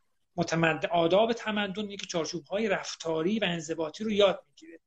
و من می‌دونم که چجوری و کی به دیگران وقتی من لبخند می‌زنم به یکی معناش مشخص. این لبخند یعنی خسته نباشید یعنی حالت چطوره روزت روزت بخیر ها؟ به ما به اینا میگیم تو جامعه شناسی پیوندهای ضعیف بیمعنا. یعنی معنای خاصی نداره. تو نمی‌خوای باشه ارتباط خاصی برقرار کنی. اما داری یه حس خوب بهش میدی. ما اینا رو یه چیز خیلی کوچیکن تو روابط اجتماعی ما اینا رو آدابش رو یاد نگرفتیم. یه بخشش حاکمیت یه بخشش آموزش پرورشه یه بخشش خانواده است. یه بخشش تسلط روحی مرد سالارانه جامعه ماست که درنده خوبی داره و همه چی رو می‌خواد در واقع در واقع پرده ها رو بدره و بره جلو. این حریم رو رعایت نکنه. پس نگاه کردن به روبرویم در, در مترو در خیابان و لبخند زدن بهش یه آدابی داره که این می‌تونه اون تعامل اجتماعی رو ایجاد بکنه. برای پرت زن وجود داره. اما تو فرهنگ عجله با اون نگاه دزدکی با اون هجوم با اون حمله بردن با اون یورش بردن خیلی نزدیکه که اونجا نشون میده اعتماد اجتماعی جامعه خیلی پایین و مسائلی از حالا سوال در اون رفت ولی اشکال نه خیلی خوب رفت ادامه پیدا کرد. سوال بعدیم در ادامه اینه ولی چون حالا یه ذره من کار عکاسی می‌کنم یه ذره سوال عکاسانه است. یه عکاس فرانسوی است به نام آتژه که این توی قرن 19 میاد تو پاریس دوربینش رو می‌ذاره یه پرسه‌زن بوده و همه جای پاریس میچرخه عکس می‌گیره رو سه‌پایه اون موقع. و تمام پاریس رو داشته و بعد که میمیره مثلا عکساش میشه اون پاریسی که تغییر کرده که پاریسی که توی بعدها تغییر می‌کنه. میگه این پاریس قدیم و فقط من تو عکسام دارم. یا ویویان مایر رو داریم که توی نیویورک میچرخه عکاسی می‌کنه هیچ هم نمیشناسش. و بعدها سالها بعد عکس‌ها نگاتیواش کشف میشه که چه نیویورکی اون داره نشون میده. ولی توی عصر دیجیتال یعنی من بحثم آنالوگ و دیجیتاله. توی عصر دیجیتال تو عصر شهروند خبرنگارها و اینکه همه گوشی هایی داریم که می‌تونیم ثبت کنیم آیا یک پرسزن همچنان می‌تونه اون اعتبار و ارزش ثبت کردن رو برای خوش نگه داشته باشه؟ یعنی می‌خوام بگم این در دوران دیجیتال شما تولید دیتا می‌کنین هزاران دیتا تولید می‌کنی روزانه به عنوان یک شهروند. آیا ارزش اون شهروند پرسزن سر جاش باقی مونده؟ بله پرسزن چیزهایی رو انتخاب می‌کنه. من یه مثال ساده بهتون می‌ذارم همه تو خیابون همیشه بودن همه جا هم نگاه می‌کنن. پس اما پس به چیزهایی نگاه می‌کنه و اون نگاه ها رو ثبت می‌کنه. حالا پس اولیه در نقاشی در عکاسی در هنر. چیزهایی رو ثبت می‌کنه که اون چیزها در واقع اولا به شیوه خاص نگاه کردنه. ممکنه مثلا شما هم به اون در واقع به اون مغازه به اون مرکز خرید به اون آدم تو خیابون توی در واقع هفته تیر میدانگاه هفته تیر یا سی تیر نگاه بکنی. نگاه می‌کنی به اونا. و بعد اما پس یه جور خاص نگاه می‌کنه و اون جور خاصی هم ثبت می‌کنه و من یه آگاهی بصیرت بیشتر میده. حالا اگه خیلی پاسخ دیگه به شما بدم که اصل big data داده های که همه دارن عکس می‌گیرن تو گوشیشون یک جهان بزرگیه. اگر اگر این big data رو با هم جمع بکنیم کلا می‌تونیم مثل پازلی جهان از نو بیافرینیم چه اتفاقایی در گذشته با جزئیات رخ داده که این مالی متخصص در واقع خاص خودشه و از این زباله ها یه اثر هنری خلق کنه. این در واقع داده های بزرگ ما زباله ها تو گوشیمون خیلی چیزا هست که با تعویض گوشیمون از بین میرن تو لپتاپمون توی در واقع هاردامون که چیده میشن گاهی اوقات سالها سراغشون نمیریم. ما اگر این کار بکنیم پرت زن نیستیم چون اینا رو جمع کردیم گوشی گذاشتیم. اما میتود یک پرت زنی مثل این داده های بزرگ رو جمع کنه از ما بگیره و یه روایت های جدیدی از اونها خلق پس اینا ما فقط تولید کننده داده ایم اینجا الان که این همه تصویرها رو ثبت می‌کنه. اما پرتزن فقط تولید کننده داده نیست بلکه به تصویر هم می‌کشه اونها رو و این تصویر رو در دوره ما می‌ذاره در مورد معماری شهری می‌خوام صحبت کنم. ما توی تهران یا تو هر شهری دوباره راه میریم ببینیم که مثلا تو دهه چهل دهه سی دهه در واقع مثلا میشه پهلوی دوم یک شناسنامه ای داشتن خونه ها پنجره ها تراس ها بعد میایم می‌بینیم که معماری دهه 60 داریم. معماری دهه 70 داریم و انگار از دهه 80 از دید من ساختمون ها به شدت زشت میشن. همه چی فسفودی میشه. انگار اون پنجره های فلزی که طراحی شده بوده تو دهه 40 تبدیل میشه به یک پنجره های خیلی ساده و بدون هیچ در واقع خلاقیتی. این تغییره چرا اتفاق میفته تو معماری شهری؟ خیلی مثال ساده بزنم ساده براتون بیان بکنم. خب در دوره پهلوی هم وقتی شهرسازی داشت شکل می‌گرفت خب معمارای ما و شهرسازهای ما آدمای معروف شروع کردن به ساخت و ساز و هر کس اجازه ساخت و ساز نداشت. مثلا یکی شرک اکواتان ساخت یکی شرک در غرب ساخت یکی شرک ژاندارمری رو ساخت. مثال دارم می‌زنم. قبل از اونم اونایی که شرک نمیساختن ساختمانایی در واقع معمارای خاص ساختمان خاص خودشون سبک خاص خودشون تولید می‌کردن و روشون در واقع فکر می‌کردن برنامه‌ریزی. الان هم کم و بیش اینا هستن نه اینکه نیستن اما بعد از انقلاب اتفاق افتاد.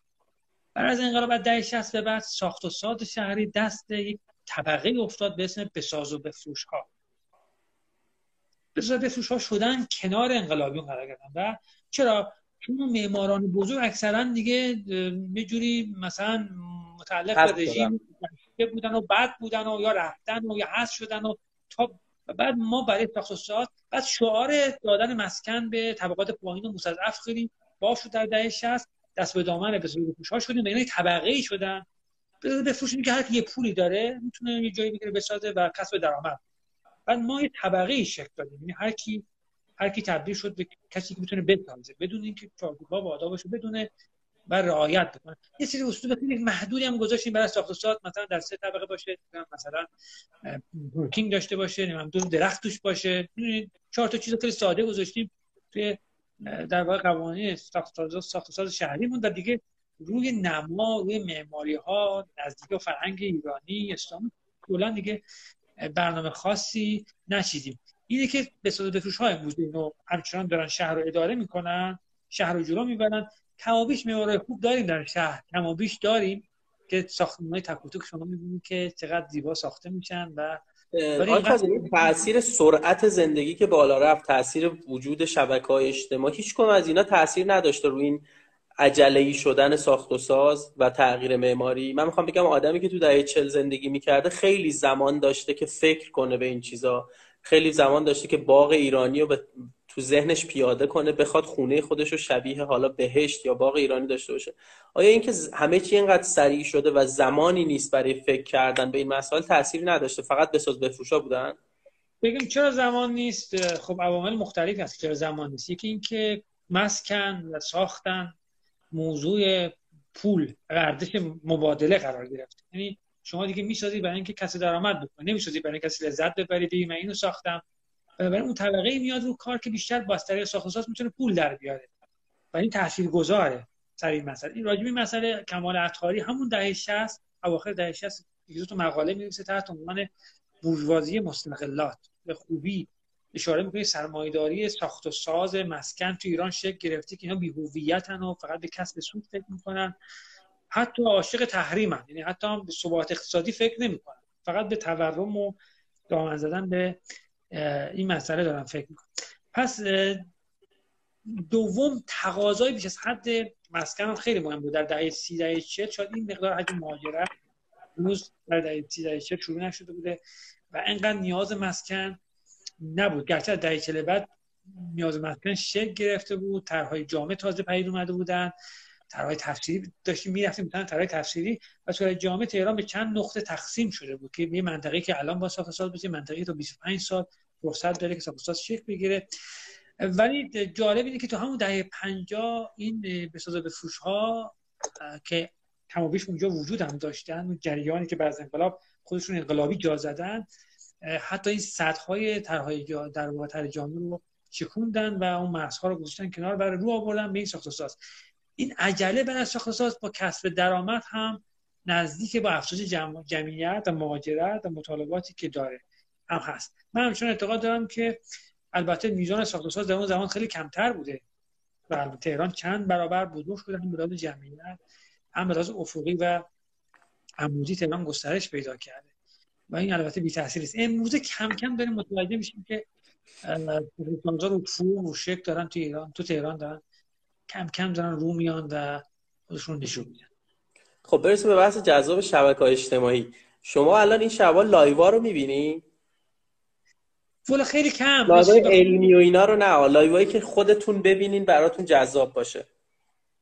ببین خیلی کم من لایو می‌بینم حقیقتش. یعنی تو اینستاگرام شاید بیاد بگم مثلا شبانه روز کمتر از نیم ساعت من وقت می‌ذارم. اگه 24 ساعت تو این شرایط قرنطینه کمتر از نیم ساعت وقت من بودن صفحات و ورق می‌زنم سری تصاویر و عکس و آدمایی که می‌شناسم می‌بینم. خیلی لاو فرهنگ لایو حالا لایو فقط بحثم نبود کازم مثلا من می‌خوام بگم که قبلا ما یک رسانه حاکم دا بودیم داشتیم که تو دهه 60 70 شبکه فلان اعلام می‌کرد این است و همه فکر می‌کردن این است یک رادیو داشتیم. الان بله. شبکه های اجتماعی آدم هایی هستن که هر کدوم اینفلوئنسرن یا سلبریتی هن و این آدم ها روی یک جامعه دارن تاثیر می‌ذارن. بعضیاشون دارن یک lifestyle خیلی سانسور شده و چارچوبدار رو نشون میدن و خیلی از آدمایی که follow شون می‌کنن دوست دارن که در واقع اونو داشته باشن. در کنارش خیلی وقتها هم میان در مورد مسائل کلان مسائل علمی مسائل اجتماعی اظهار نظر می‌کنن. من باب گفتگو یعنی از اینجا بود. می‌خواستم بگم که چقدر بررسی کردین؟ چرا اینو دارم می‌پرسم؟ من خودم چند روزه دارم live ها رو می‌بینم. مثلا با live تتلو دیشب دیشب پریشب بود. تتلو همون خواننده که احتمال میشناسیش دیگه. گوش دادین کاراشو؟ بله کاراشو گوش کردم اما مثلا خیلی دنبالش نمی‌کنه. بله چند آره، مثلا 420 هزار نفر داشتن live تتلو رو می‌دیدن. یا یه خانمی دیشب live گذاشت 200 هزار نفر داشتن می‌دیدن و داشت در مورد مثلا جامعه LGBT صحبت می‌کرد دگرباشان. و خیلی جالبه که این قشری که تخصصی نداره ولی می‌دونه که چطور صحبت کنه در مورد مسائل جنجالی میاد در مورد مسائل صحبت کنه. اینو شما در کنار اون داستان رسانه حاکم که قبلا اون روایت می‌کرد این داستان چجوری می‌بینید یعنی آینده چی میشه؟ ببینید حاکمیت های ملی در آینده از بین میرن. حاکمیت های ملی در اگرچه کرونا یه اتفاقی رقم داده خیلی خلاصه بگم بازگشت حکومت های ملی. یعنی مرزها با رنگ بوده دولت ها اقتصاد داخلی. اما اگه مدل کرونا رو بذاریم کنار در کل حاکمیت ملی رو از بین میره. به لحاظ منابع کسب خبر اطلاع و تاثیرگذاری انقدر تکثر ایجاد شده که شما نمی‌تونید بگید فقط منو نگاه کن شبکه منو نگاه کن. من دارم حرف می‌زنم نگاه کن همزمان شما به که خورد می‌تونی هر کی قبایل خاص خودش ایجاد کرده. به قول میشل مافزولی متفکر فرانسویه. پست مدرن هم هست. میگه الان عصر قبایل جدیده دیگه. هر قبیله خودش داره. و هر قبیله هم ریش‌سفیده من من اینفلوئنسرها رو ریش‌سفید اسم می‌ذارم. نظر من اینفلوئنسرها هم ریش‌سفید های قدیمن گرچه ریش‌سفید دیگه دیگه مثلا ریش و سپید و سن و سال نداره. اما ببین رئیس قبیله هر قبیله خودش داره. تطلو قبیله خودش داره. کسی هم قبیله خودش داره. و و این قبیله نمادهای خاص خودش داره. و این نمادها با اون نمادها میره به خاطر همین هم بعضی کورکورانه وقت تطالب مثلا گفت بگید بابا بابا این چیزایی یادتونه که نمی‌دونم 5 تا بله، نفر گفت بله. مثلا برای تطالب خب این نشون میده که این قبایل مختلف با این دنبال روی اینفلوئنسرها و ریش‌سفیدا در واقع توی جامعه می‌کنن. خب پس این سطح سطح اقتصادیش هم اومدن پولهای مجازی ایناست که الان دولت ها عملا می‌دونن که وا دادن دیگه. یعنی اومدن پولای مجازی بیت کوین ها نمی‌دونم اشکال مختلف پولای مجازی. اصلا دولت های ملی رو خلع سلاح کرده و در آینده دولت ها چیزی جز تماشاگران در واقع رویدادهای در واقع جامعه و جهان نخواهند دیگه در اختیار نهادهای بین المللی هم نیست. جهانی شدن معناش از دست میده دیگه. نهادهای بین المللی سازمان ملل نهادهای مختلف سازمان بهداشت جهانی یا اینا کلا در حاشیه میرن. جریان نامرئی وسیع شکل می‌گیره که خارج از تبادلات رسمی پدید میاد. امروز دولت ها خوب اونو می‌دونن فقط سعی می‌کنن سرعت ها سرعت اینو بکار مثلا مثل بیت کوین مثلا؟ بله بله مثل بیت کوین. که شما وقتی مطرح بشه شما نیازی پول ملی رو داشته بکنی هست نیاز دلار بخری هستن اصلا داستان دیگه می‌تونی یه چیزایی بخری که دولت نتونه شما ردیابی بکنه. چی خریدی؟ کجا خریدی؟ چی... خیلی اتفاقای عجیبی قرار رخ بده. که من خودم الان سر در نمیارم. عقل فعلی ما به سمت آنارشی نمیره این داستان؟ نه من اعتقاد دارم نظمی جدید داره شکل می‌گیره تو جهان دولت هم خودشون تازگار می‌کنن با این نظم جدید و کوچیکتر میشن. در که شما گفتید بله این ریش سفیدان وجود دارن دیگه تو شبکه اجتماعی هر کی هم تاثیر خودشو می‌ذاره و این رو من این رو در واقع تحلیل می‌کنیم فقط تو شبکه اجتماعی نیست. و همه جا این در واقع گروه بندی های کوچک رو و یه گروهی مثل ریسیفیزان اون بالا هستن یه گروهی که رهبری به دست می‌گیرن. همه جا وجود داره. تو فضای مجازی توی تلگرام هست تو توییتر. اصلا یه جنگی در گرفته جوندی عجیبی اون تو هست که اون قبیله های متکثری توی توییتر وجود داره که هم علیه هم میجنگن. همین زمانی وحدت پیدا می‌کنن علیه اینستاگرامی ها میجنگن. بله. که جز قبایل پست و غیر متمدن و اینا می‌شناسن. کسایی که نمی‌دونم توی فضاهای خیلی مصرفگرایی و شادی و نمی‌دونم. قبلا فیسبوک حمله می‌شد الان حمله میشه به اینستاگرام. اینا در واقع اینجوری جناح بندی ها مرد بندی های جدید مجازیه که یکی از یکی دیگه جدا می‌کنه و کسب خوبیت ها به شیوه جدید داره شکل خب قبلا الان دو تا تحلیل وجود داره. یکی اینکه آدم ها میگن آقا اینا رو نباید اصلا باید نادیده گرفت. آقا اینا cheap ن اینا اصلا حرفی برای گفتن مشهورشون نکنین. ولی از یک طرف داستان اینه که طرف 8 میلیون follower داره 10 میلیون follower داره 5 میلیون follower داره و داره در واقع تاثیر خودش رو می‌ذاره. جوون دهه هشتادی داره میشینه می‌بینه و اولین بار با یک سری واژه ها اصطلاحات عمل کرده از اون طریق آشنا میشه. روش درست چیه؟ و اینکه آیا اصلا تحلیلی انجام میشه توسط شما جامعه شناسا؟ ما جامعه شناسیم. ما هر جایی که مثلا مردم جمعشن ما میمون تو حضور پیدا می‌کنیم. یعنی مصرف ما مصرف آدم عادی می‌کنه فرق فرض کنید که شما اینکه گفتی من میرم live های تتلو رو من می‌بینم. ممکن اصلا خوشم نیاد. ولی باید برم ببینم. این یعنی چیزی که شما امروز به من گفتی من میرم یه چیز بیشتر یاد می‌گیرم. میرم می‌فهمم چه خبره اونجا.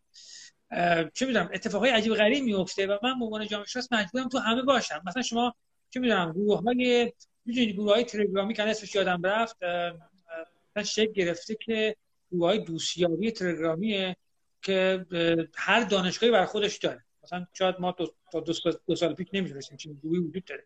که مثلا آدما میان تو هر دانشگاهی مثلا آدما هم دیگر رو می‌بینن مثلا تو پیام می‌ذارن که من تو رو با اون لباس سفید و کت فلان اینا دیدم و اینا آره. شما می‌دونید اگر من بله. منم بی خب این دنیاییه. من یه وقت می‌تونم راجبش به عنوان یک شهروند نظر بدم خوب یا بعد به عنوان جامعه شناس میگم من باید ببینم تو چه خبره. تحولات تکنولوژی سمتی داره میره شکل بندیش رو عوض میشه. پس نظر من به عنوان جامعه شناس یه چیزه. اما مردم معمولی و عادی اگر سر نمی‌دونم تفنن می‌خوام برن خب میرن می‌بینن. اما اینا چیزاست مثل دین میمونه نظر من. دین های جدیده. قبایل جدید مثل دین های جدید مونه یه گروه فن فوتبال هم که پرسپولیسی که استقلالی خب هست دیگه. یک کسی که دیگه به فوتبال علاقه نداره برش کافیه بدونه که یه گروهی عاشق نمی‌دونم این تیم هستن و حاضرن خودشون بکشن برای این تیم زیر دست با له بشن و اینا. ولی دلیل نداره خودشون بره داخلش رو ببینه. خب؟ پس اگر خوب نگاه کنیم اون فرد عضو انجام گروه دیگه جماعت دیگه ایه.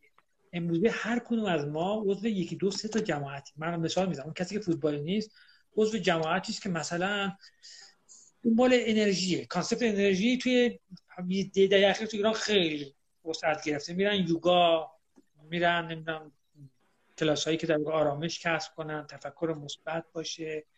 اونها دنیای خاص خودشون دارن. کسایی که تو این دنیا نیستن توی دنیای مثلا صنعت business نمی‌دونم بیمه و سهام و اینا هستن. مثلا توی جهان سهام یک اجتماعی وجود داره که میجنگن با هم دیگه. می‌دونید دفاع می‌کنن از یک سهامی من یک گروه تشویق می‌کنن پوری می‌خونن ولی آقا کاظمی ضریب نفوذ اینا به اندازه سلبریتی ها نیست من من دارم از من بحثم و نگرانی بحث ضریب نفوذه. یعنی اینکه من الان مثلا می‌خوام بگم که ما یک زمانی خواننده هایی داشتیم. مثلا ابی بوده گوگوش بوده. اینا خواننده های پاپی بودن که میخوندن. یک سری چارچوب هم داشتن.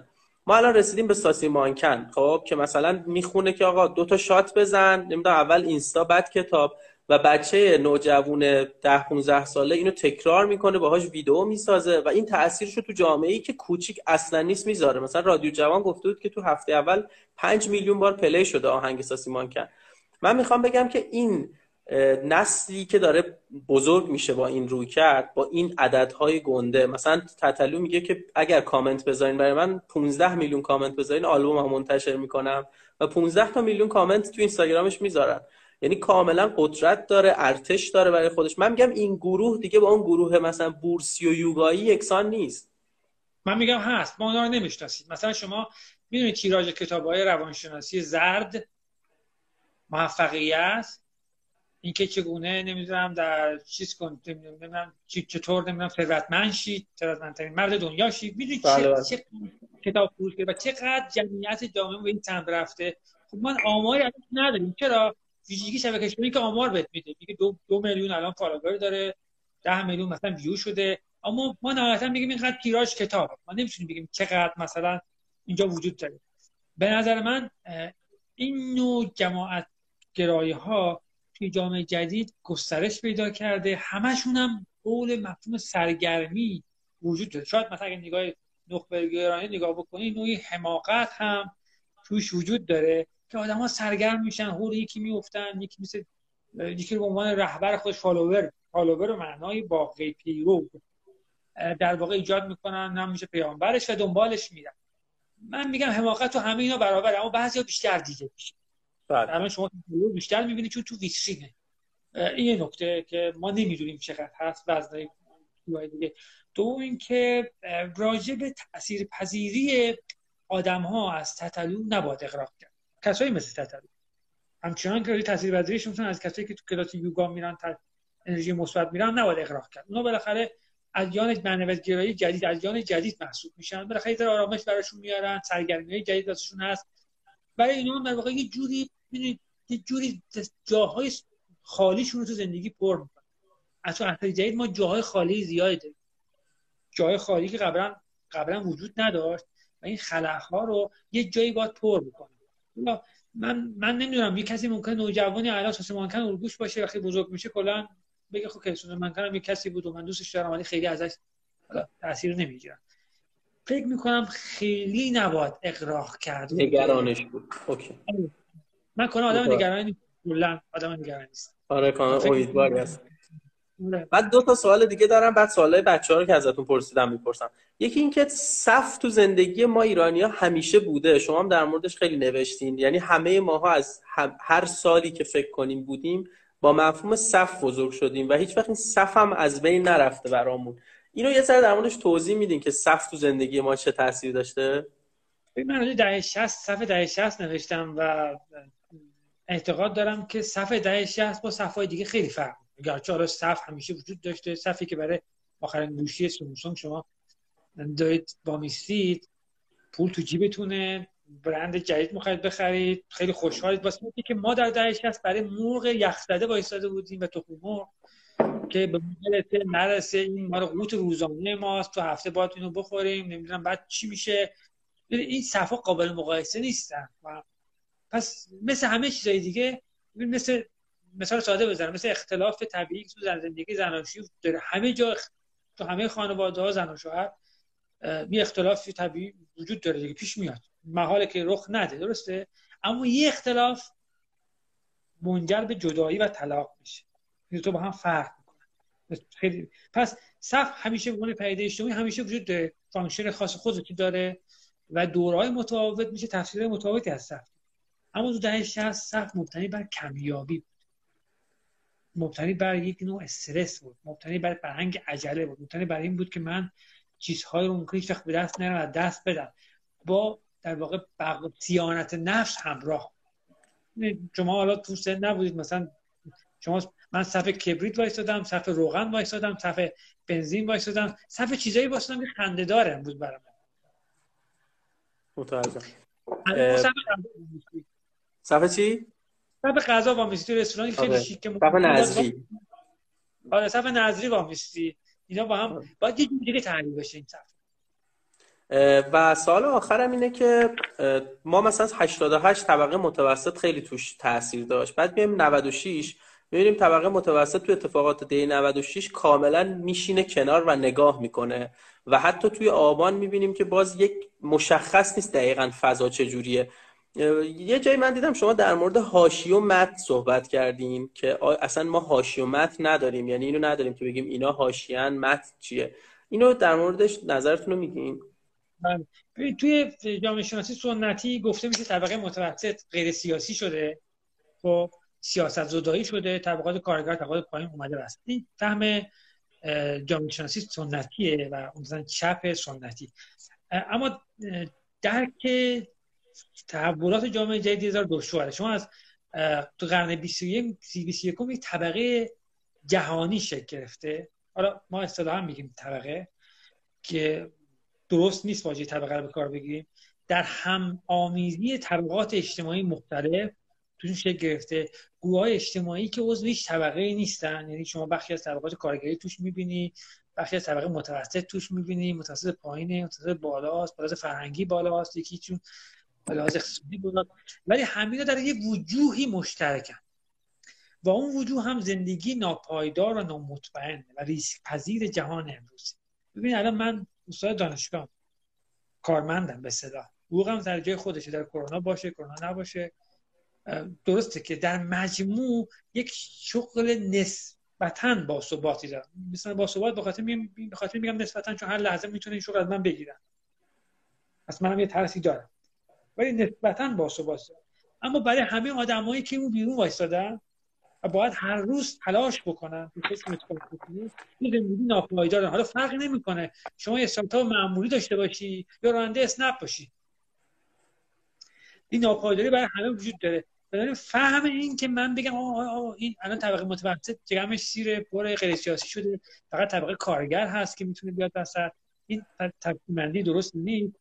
وقتی نگاه می‌کنیم به دو دریچه من این حاشیه متن زیر سوال بردم. یکی اینکه کسایی که ما امروز حاشیه مینامیم مثلا شما در روستاهای اطراف تهران یا در شهرک های اطراف اینا خیلی وقتا تو تهران ساکن بودن. پیش از این تهران ساکن بودن. به دلایل مختلف ناچار شدن تو اون شهرک ها ساکن بشن معلمه. فقط الان معلمه ولی اونجاست. خب اگر این بیاد تو بنک نشست می‌گفتی طبقه متوسطه. اما شروع وقتی اونجا میشینه شما میگید دیگه طبقه حاشیه‌ایه. این هر روز ممکنه بیاد اینجا کار کنه. پس ما اون رو باید ببینیم. یا من که مثلا یه کارگری خدماتی بود تو دانشگاهمون از هشتگرد هر روز میشون میومد تهران. جای مشخصی نداره. کاشیه کجاست؟ هر روز پیش من بود. اصلا برای من مهم نبود کجاست. من هر روز می‌دیدم. تو تهران تو متن کنار منه. کنار یه استاد دانشگاه داره کار و من نمی‌تونم بفهممش. درکش کنم. پس اون تمایز رو باید ببینیم جلو که یک گروهی هستن خارج از تهرانن تو این فضا نیستن می‌کنه یورش بیارن به شهر شهر رو تخریب نه اینا هم اینجا شب روز کنار ما ما اینا رو نمی‌بینیم. اون خانم خدمتکار خونه که مجبوره تو این روزها بیاد تو خونه ها کار کنه. تو اندرزگو میره تو برج و میره کار می‌کنه. برای روزی 120 هزار تومن که بره صبح و تبار مترو میشه. از کجا میاد؟ پنج تا تاکسی و اتوبوس باید عوض کنه از اطراف کرج. اطراف کرج خود کرج. میاد که برسه به اندرزگو. زرق و برقار می‌بینه شهر رو همین آدم تشریعاتی کنار ماست. ما ازش نمیترسیم. ولی وقتی یه شورشی یه بلبایی چهار تا بانک می‌زنن میگیم حاشیه اومده توی یک معنا. ما شب روز با اینا زندگی می‌کنیم. ولی کافی فقط اینا رو ببینیم. اینا, اینا با ما هستن. و اینا عین ما هست. فقط فرقشون اینه که توی شرایط اجتماعی قرار گرفتن که پایدار قرار گرفتن. ما از اون زن خدمتکار خونه از اون کارگر اسنپیه رانده اسنپیه از اون دلیوریه که میاد که می‌دونم کالای دیجیکالا رو برای من میاره. تا در واقع یه در واقع کسی رو شرکت خصوصی کار می‌کنه به شکل خدماتی داره کار می‌کنه شغل ثابتی نداره یه حقوقی داره می‌گیره اما ما بهش میگیم فکر میگیم کارمنده؟ اینا همه شغلای ناپایداری دارن. که ما بهش میگیم در واقع طبقه پادر هوا یا جماعت پادر هوا اینها در واقع مجموعا وضع موجود رو های موجود رو رقم می‌زنن. طبقه متوسط به معنای کلاسیک کلمه که ما می‌فهمیم هم بخشش جزء اینا قرار گرفته ولی ما خیلی علاقه نداریم اینها رو نگاه بکنیم و ببینیم اینا هستن. بعد اینکه شما تابال تهدید شدین به خاطر حرفایی که می‌زنین؟ از کی؟ فردی یا نه نهادی. منظورم این که مثلا یعنی می‌خوام بگم مثلا بدترین فوشی که بهتون دادن چی بوده که مثلا آره، تحقیرتون کنن؟ تهدید مثلا در دورای مختلف فرق می‌کرد. ولی امروزه خب تهدید بیشتر از طریق همین کاربرای اینترنتی و شبکه اینستاگرامی. تهدید نیست بیشتر فوش های ناموسی منظورم تحقیر و ایناست. بله بله. مثلا فرض کنید که شما یه پستی شما گذاشتی بعد می‌دید من متاسفم از شما شما جامعه شناسید با پولی مملکت جامعه شناسی خوندید. فهمتون در این حد شعورتون در این حد. مثلا من متاسفم برای این جامعه که جامعه شناس تو باشی. حالا اینا چیزای خوبشه. تا مثلا تاییدای خیلی مثلا فوشای خیلی مثلا و کیک و اینا هم بعد از همکارای سا... از همکارا چی؟ مثلا از خود جامعه شناسایی که یک مقدار تفکر شاید قدیمی تر داشتن. نه تهدید نه مواردی بوده که ناراحت نه مثلا خنده دارترین اسمی که بهتون گفتن یا مثلا صفتی که براتون گذاشتن چی بوده؟ همکارا؟ همکار جامعه شناس کسی که یه مقدار با این نظریاتتون مخالف بوده. مثلا دیم دوره های مختلف ممکنه حرف های مختلف زده باشه اما خیلی از همکارا خیلی حرف یعنی خیلی کامنتی برای من نداشتن و ولی مثلا یکی دو مورد بوده. وقتی مطلبی نوشتم خود ناراحت شده بود و اومد جلوی من و من گفتش که باید بگی مطلب به نفع من بنویسی. چرا اینجوری نوشتی؟ نمی‌دونم. مگه من با کار کردم؟ ولی من تو مطلب مثلا یه نقد واقعا جامعه شناسانه بهش کرده بود ولی بقیه دیگه آدمایی که عادی بودن یعنی در واقع اصطلاح فالوورها بودن یا کسایی بودن که همین بخشایی که زیر همه در واقع آدما می‌ذارن. ولی برای من خیلی کمتر بود چون کمتر مطالب مناقشه آمیز گذاشتم. مواردی بود که گذاشتم و فوشم خوردم و تهدید و اینا ولی خیلی کم بود. ولی من وقتی پست های دیگران می‌بینم می‌بینم که به همون اندازه که تعریف می‌کنن فوشم خوب میدن. و بعد یکی از در واقع کسایی که می‌خواد سلبریتی بشه یا اینفلوئنسر بشه اینه که حالا ما که نیستیم که می‌خواد بشه اینه که باید ظرفیت خودش رو برای فوش شنیدن بالا ببره نه فقط خوشخورش ملت باشه اصطلاح. خوشخور اگه خوشخور باشه این آدم خوبیه معروفه یعنی آدم بعد یه چیز دیگه. نظرتون در مورد shopping سوسیالیستی چیه؟ ببین خرید سوسیالیستی دستاره است بیشتر. برای طبقات کارگر و طبقات پایین که میان مثلا توی پالادیوم توی مجتمع کوروش چقدر قدم می‌زنن ویترینا رو می‌بینن فضا رو ادغال می‌کنن. این البته الان یه مقداری به دلیل مختلف کمتر شده. یعنی برای اینکه طبقات مرکز خرید پایین شهرم اومده مرکز خریدم از اون موضوعیت گذشته است که در هفتاد بود تو ایران. این مقدار کمتر شده ولی کمابیش هست. و این خرید سوسیالیستی به که نظم موجود رو تو مثلا تو پالادیوم به هم می‌زنه و کاری که می‌کنه که اون تیم security پالادیوم مثلا اینا رصد می‌کنه با دوربین و اینا رو تذکر میده که اینجا اینجا رو ترک بکنن و برن. و این داستانا این جنگ و گریزهایی که توی فضای مرکز خرید هست از دهه 70 وجود داشت. هنوزم کم و بیش ادامه نظر خب. بندری خب اتفاقی که داره میفته من یه سری توییت هایی که در مورد شده رو می‌خونم. خب دیگه آخرای مسابقه. اگه خواست آره اگه خواستین کامنت بدین نخواستیم کامنت ندین. هر جوری دوست دارین. یکی از دانشجوهاتون گفته که یعنی تو چند تا توییت گفته که خیلی سخت یه بار پرسشنامه می‌رفته بده در مورد همین مراکز خرید با شما کار می‌کرده رو پایان نامش و خیلی کار سختی بوده. مثلا رفته پاسداران کلی هیچکی جوابش نداده بوده حتی فوش هم خورده بوده و خلاصه میره پایین شهر و اونجا خیلی باهاش همکاری می‌کنن. یعنی کلا با پرسشنامه و اینا دانشجویی که باتون کار می‌کنن میرن دم خونه و تحقیق می‌کنن. درسته؟ بله اون روش روش وجود داره که خیلی خوبه روش وجود داره توی مثل پیمایش ما نمونه گیری می‌کنیم به جای مشخصی اینا میرن دم خونه یا مکان مشخص از زمان سوال می‌کنن داده رو جمع می‌کنن. اوکی. بعد یه, یه دونه هم نوشتن که اینتر عباس کاظمی استادم و تکلیف داده راجع به استوریای اینستاگرام بنویسم. خوشحالم استاد و رشتم بخش جالب زندگی من. اینا یه جمله دوست داشتین کامنت دوست داشتم نه. بعضی هم فوش دادم بخونم. آره من فوشاش دوست دارم بخونم. خب. یکی هم نوشته حالا اسمشو نمیگم آقای قزوینیان. نوشته خدا رو شکر زنده ماندیم و دیدیم تحقیقات عمیق در پاساژگردی تا کلاس های مطالعات فرودستی تکامل یافت. نتیجه منطقی سالهای ترکمون امثال عباس کاظمی به جامعه شناسی.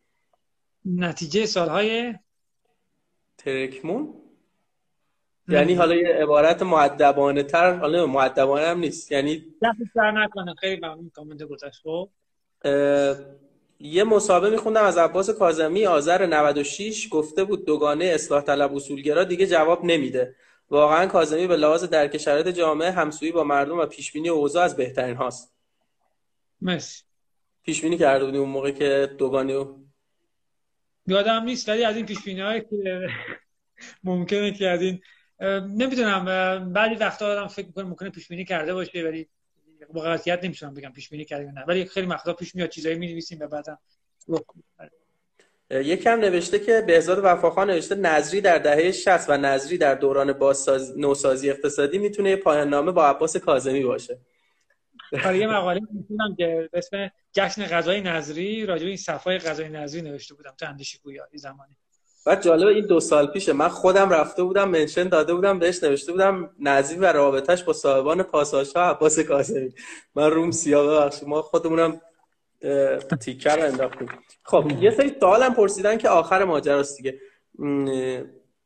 گفتن که با توجه وضعیت جامعه ما و عدم وجود ساختای درست در بحران کرونا چه کاری میشه کرد؟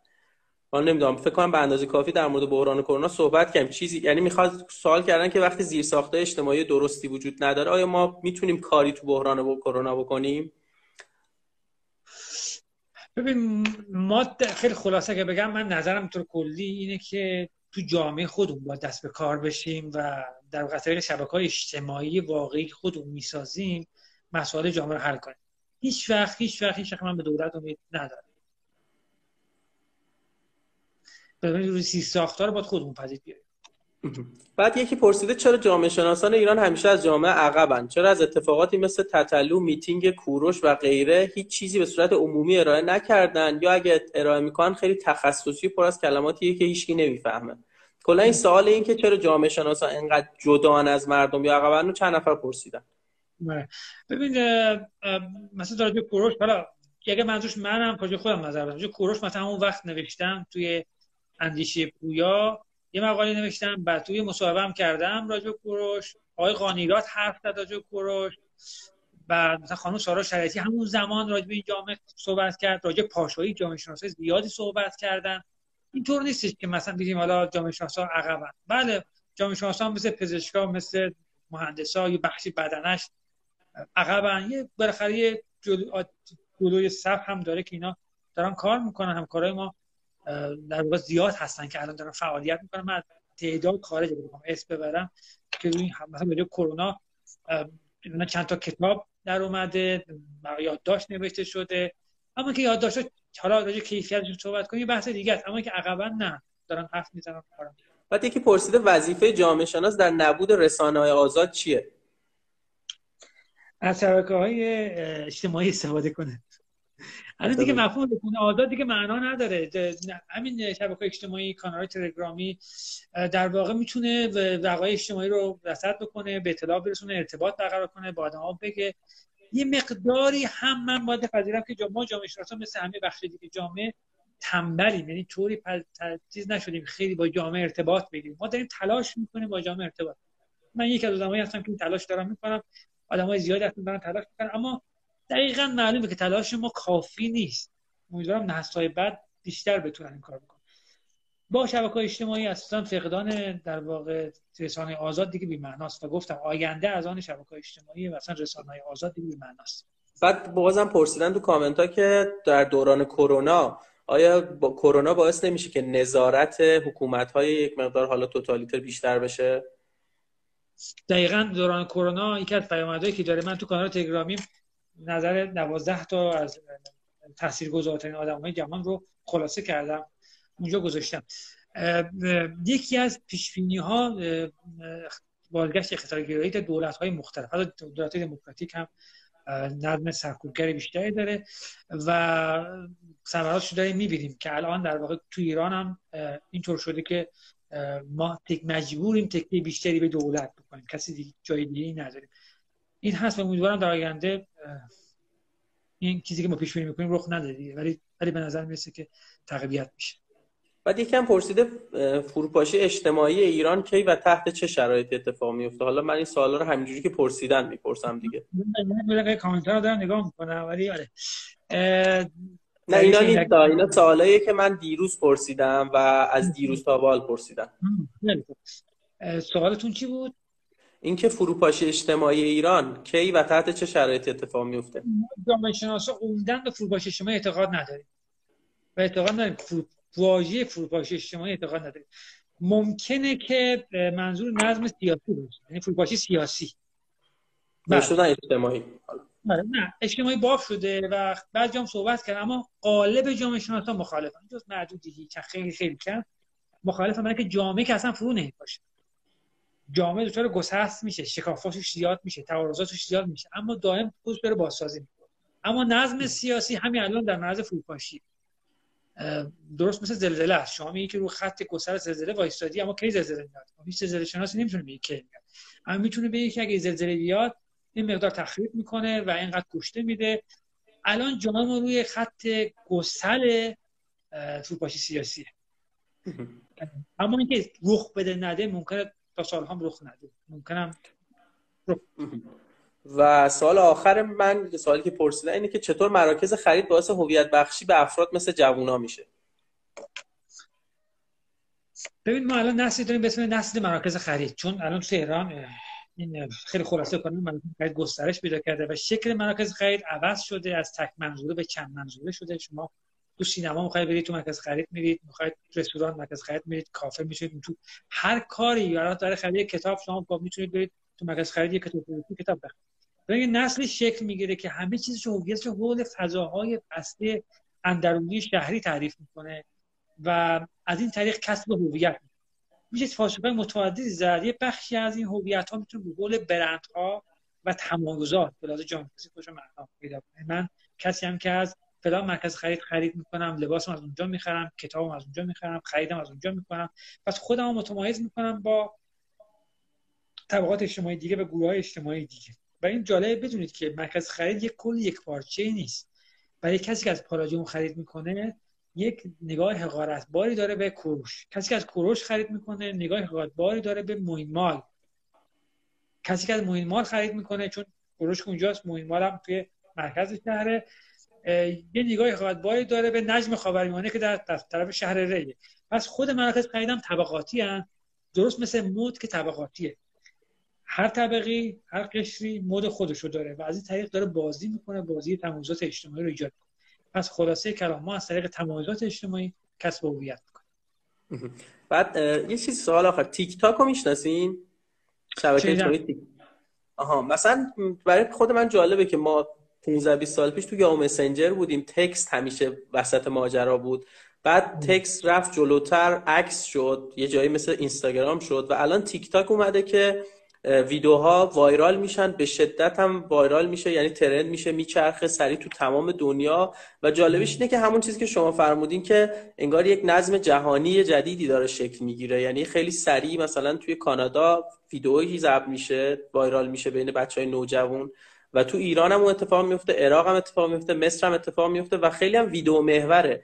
این چجوری رو هویت آدم ها داره تاثیر می‌ذاره؟ این سرعت تغییر در واقع یعنی از تکس به ویدیو و اینکه اینقدر سریع بین تمام جهان مشترکه.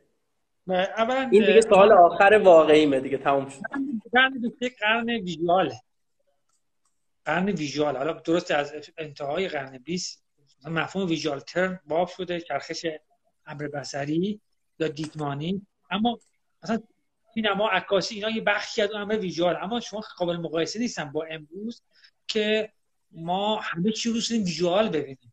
تو همین قضیه کرونا نگاه کنید چقدر چیزا تصویری تو بدل شد اطلاعات پزشکا چقدر در ارتباط بودن پرستارا. بیمارای کرونا گرفتن لحظه به لحظه تجربه هاشونو که گفتی live تجربه هاشون مثلا روزانه میذاشتن. الان چیزی غیر از visual وجود نداره. یه زمانی در دهه 70 80 متنگراها ساختارگراها و پس ساختارگراها می‌گفتن که چیزی غیر از متن وجود نداره. همه چی متنه حالا فیلسوفاش هم تصمیم دریدا و لیوتار و اینا بودن دیگه چیزی غیر متن وجود نداره. ولی امروزه باید گفت چیزی غیر تصویر وجود نداره و همه چی باید تصویری بشه تا به چشم بیاد و دیده بشه.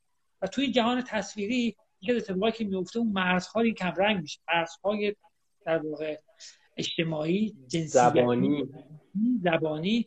من پسرم مثلا توی بازی بازی که داره می‌کنه پلیس فور مثلا دوستای عراقی و عربی و اروپایی و روسی و اینا مثلا بالاخره تو بازی با هم, می‌تونن با هم دیگه تعامل بشن اخبار همدیگه رصد کنن. خب شما این بازی رو مقایسه کنید بازیایی که ما ما مثلا انجام می‌دادیم. و نسل‌های ده هفتاد حتی ده هفتاد انجام می‌دادن. قابل مقایسه نیست. بشر امروز بشر جهانی. مرز مرزها میره کنار جهان وطن میشه.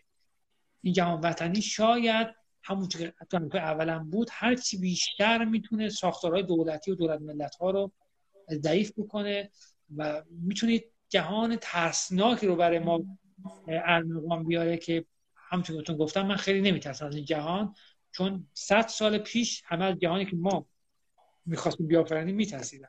ما الان با جهانی که 20 سال پیش 20 سال 20 سال دیگه ایجاد بشه میترسیم. پس جای ترسی نیست نظر من. خب دست شما در نکنه. مرسی که حدود دو ساعتی من با سوالام اذیتتون کردم. شدن شد دو ساعت. اگه صحبتی چیزی با حالا بچه‌ای که هنوز موندن داریم؟ نه من اولا آخر که خب نبودن. اولش من سلام می‌کنم. الان دوباره سلام می‌کنم به همه. خداحافظی می‌کنم. من ببندم. باشون گفتگو کنم و سوالاتشون رو تک تک جواب بدم. خیلی خوشحالم که اینجا من مهمون خونواشون شدم و خوشحال میشم که الان نظراتشون تو اینستاگرام برای منم بفرستن نظراتشون دستون در نکنه. منم بگم که این ویدیو مثل همه ویدیوهای هر شب سیو می‌کنم رو کانال تلگرام کندک شو که دقیقا همون جوری هست. می‌ذارم اگر خواستینم می‌تونین فایل رو اونجا سیو شده ببینین و برای کسی بفرستین.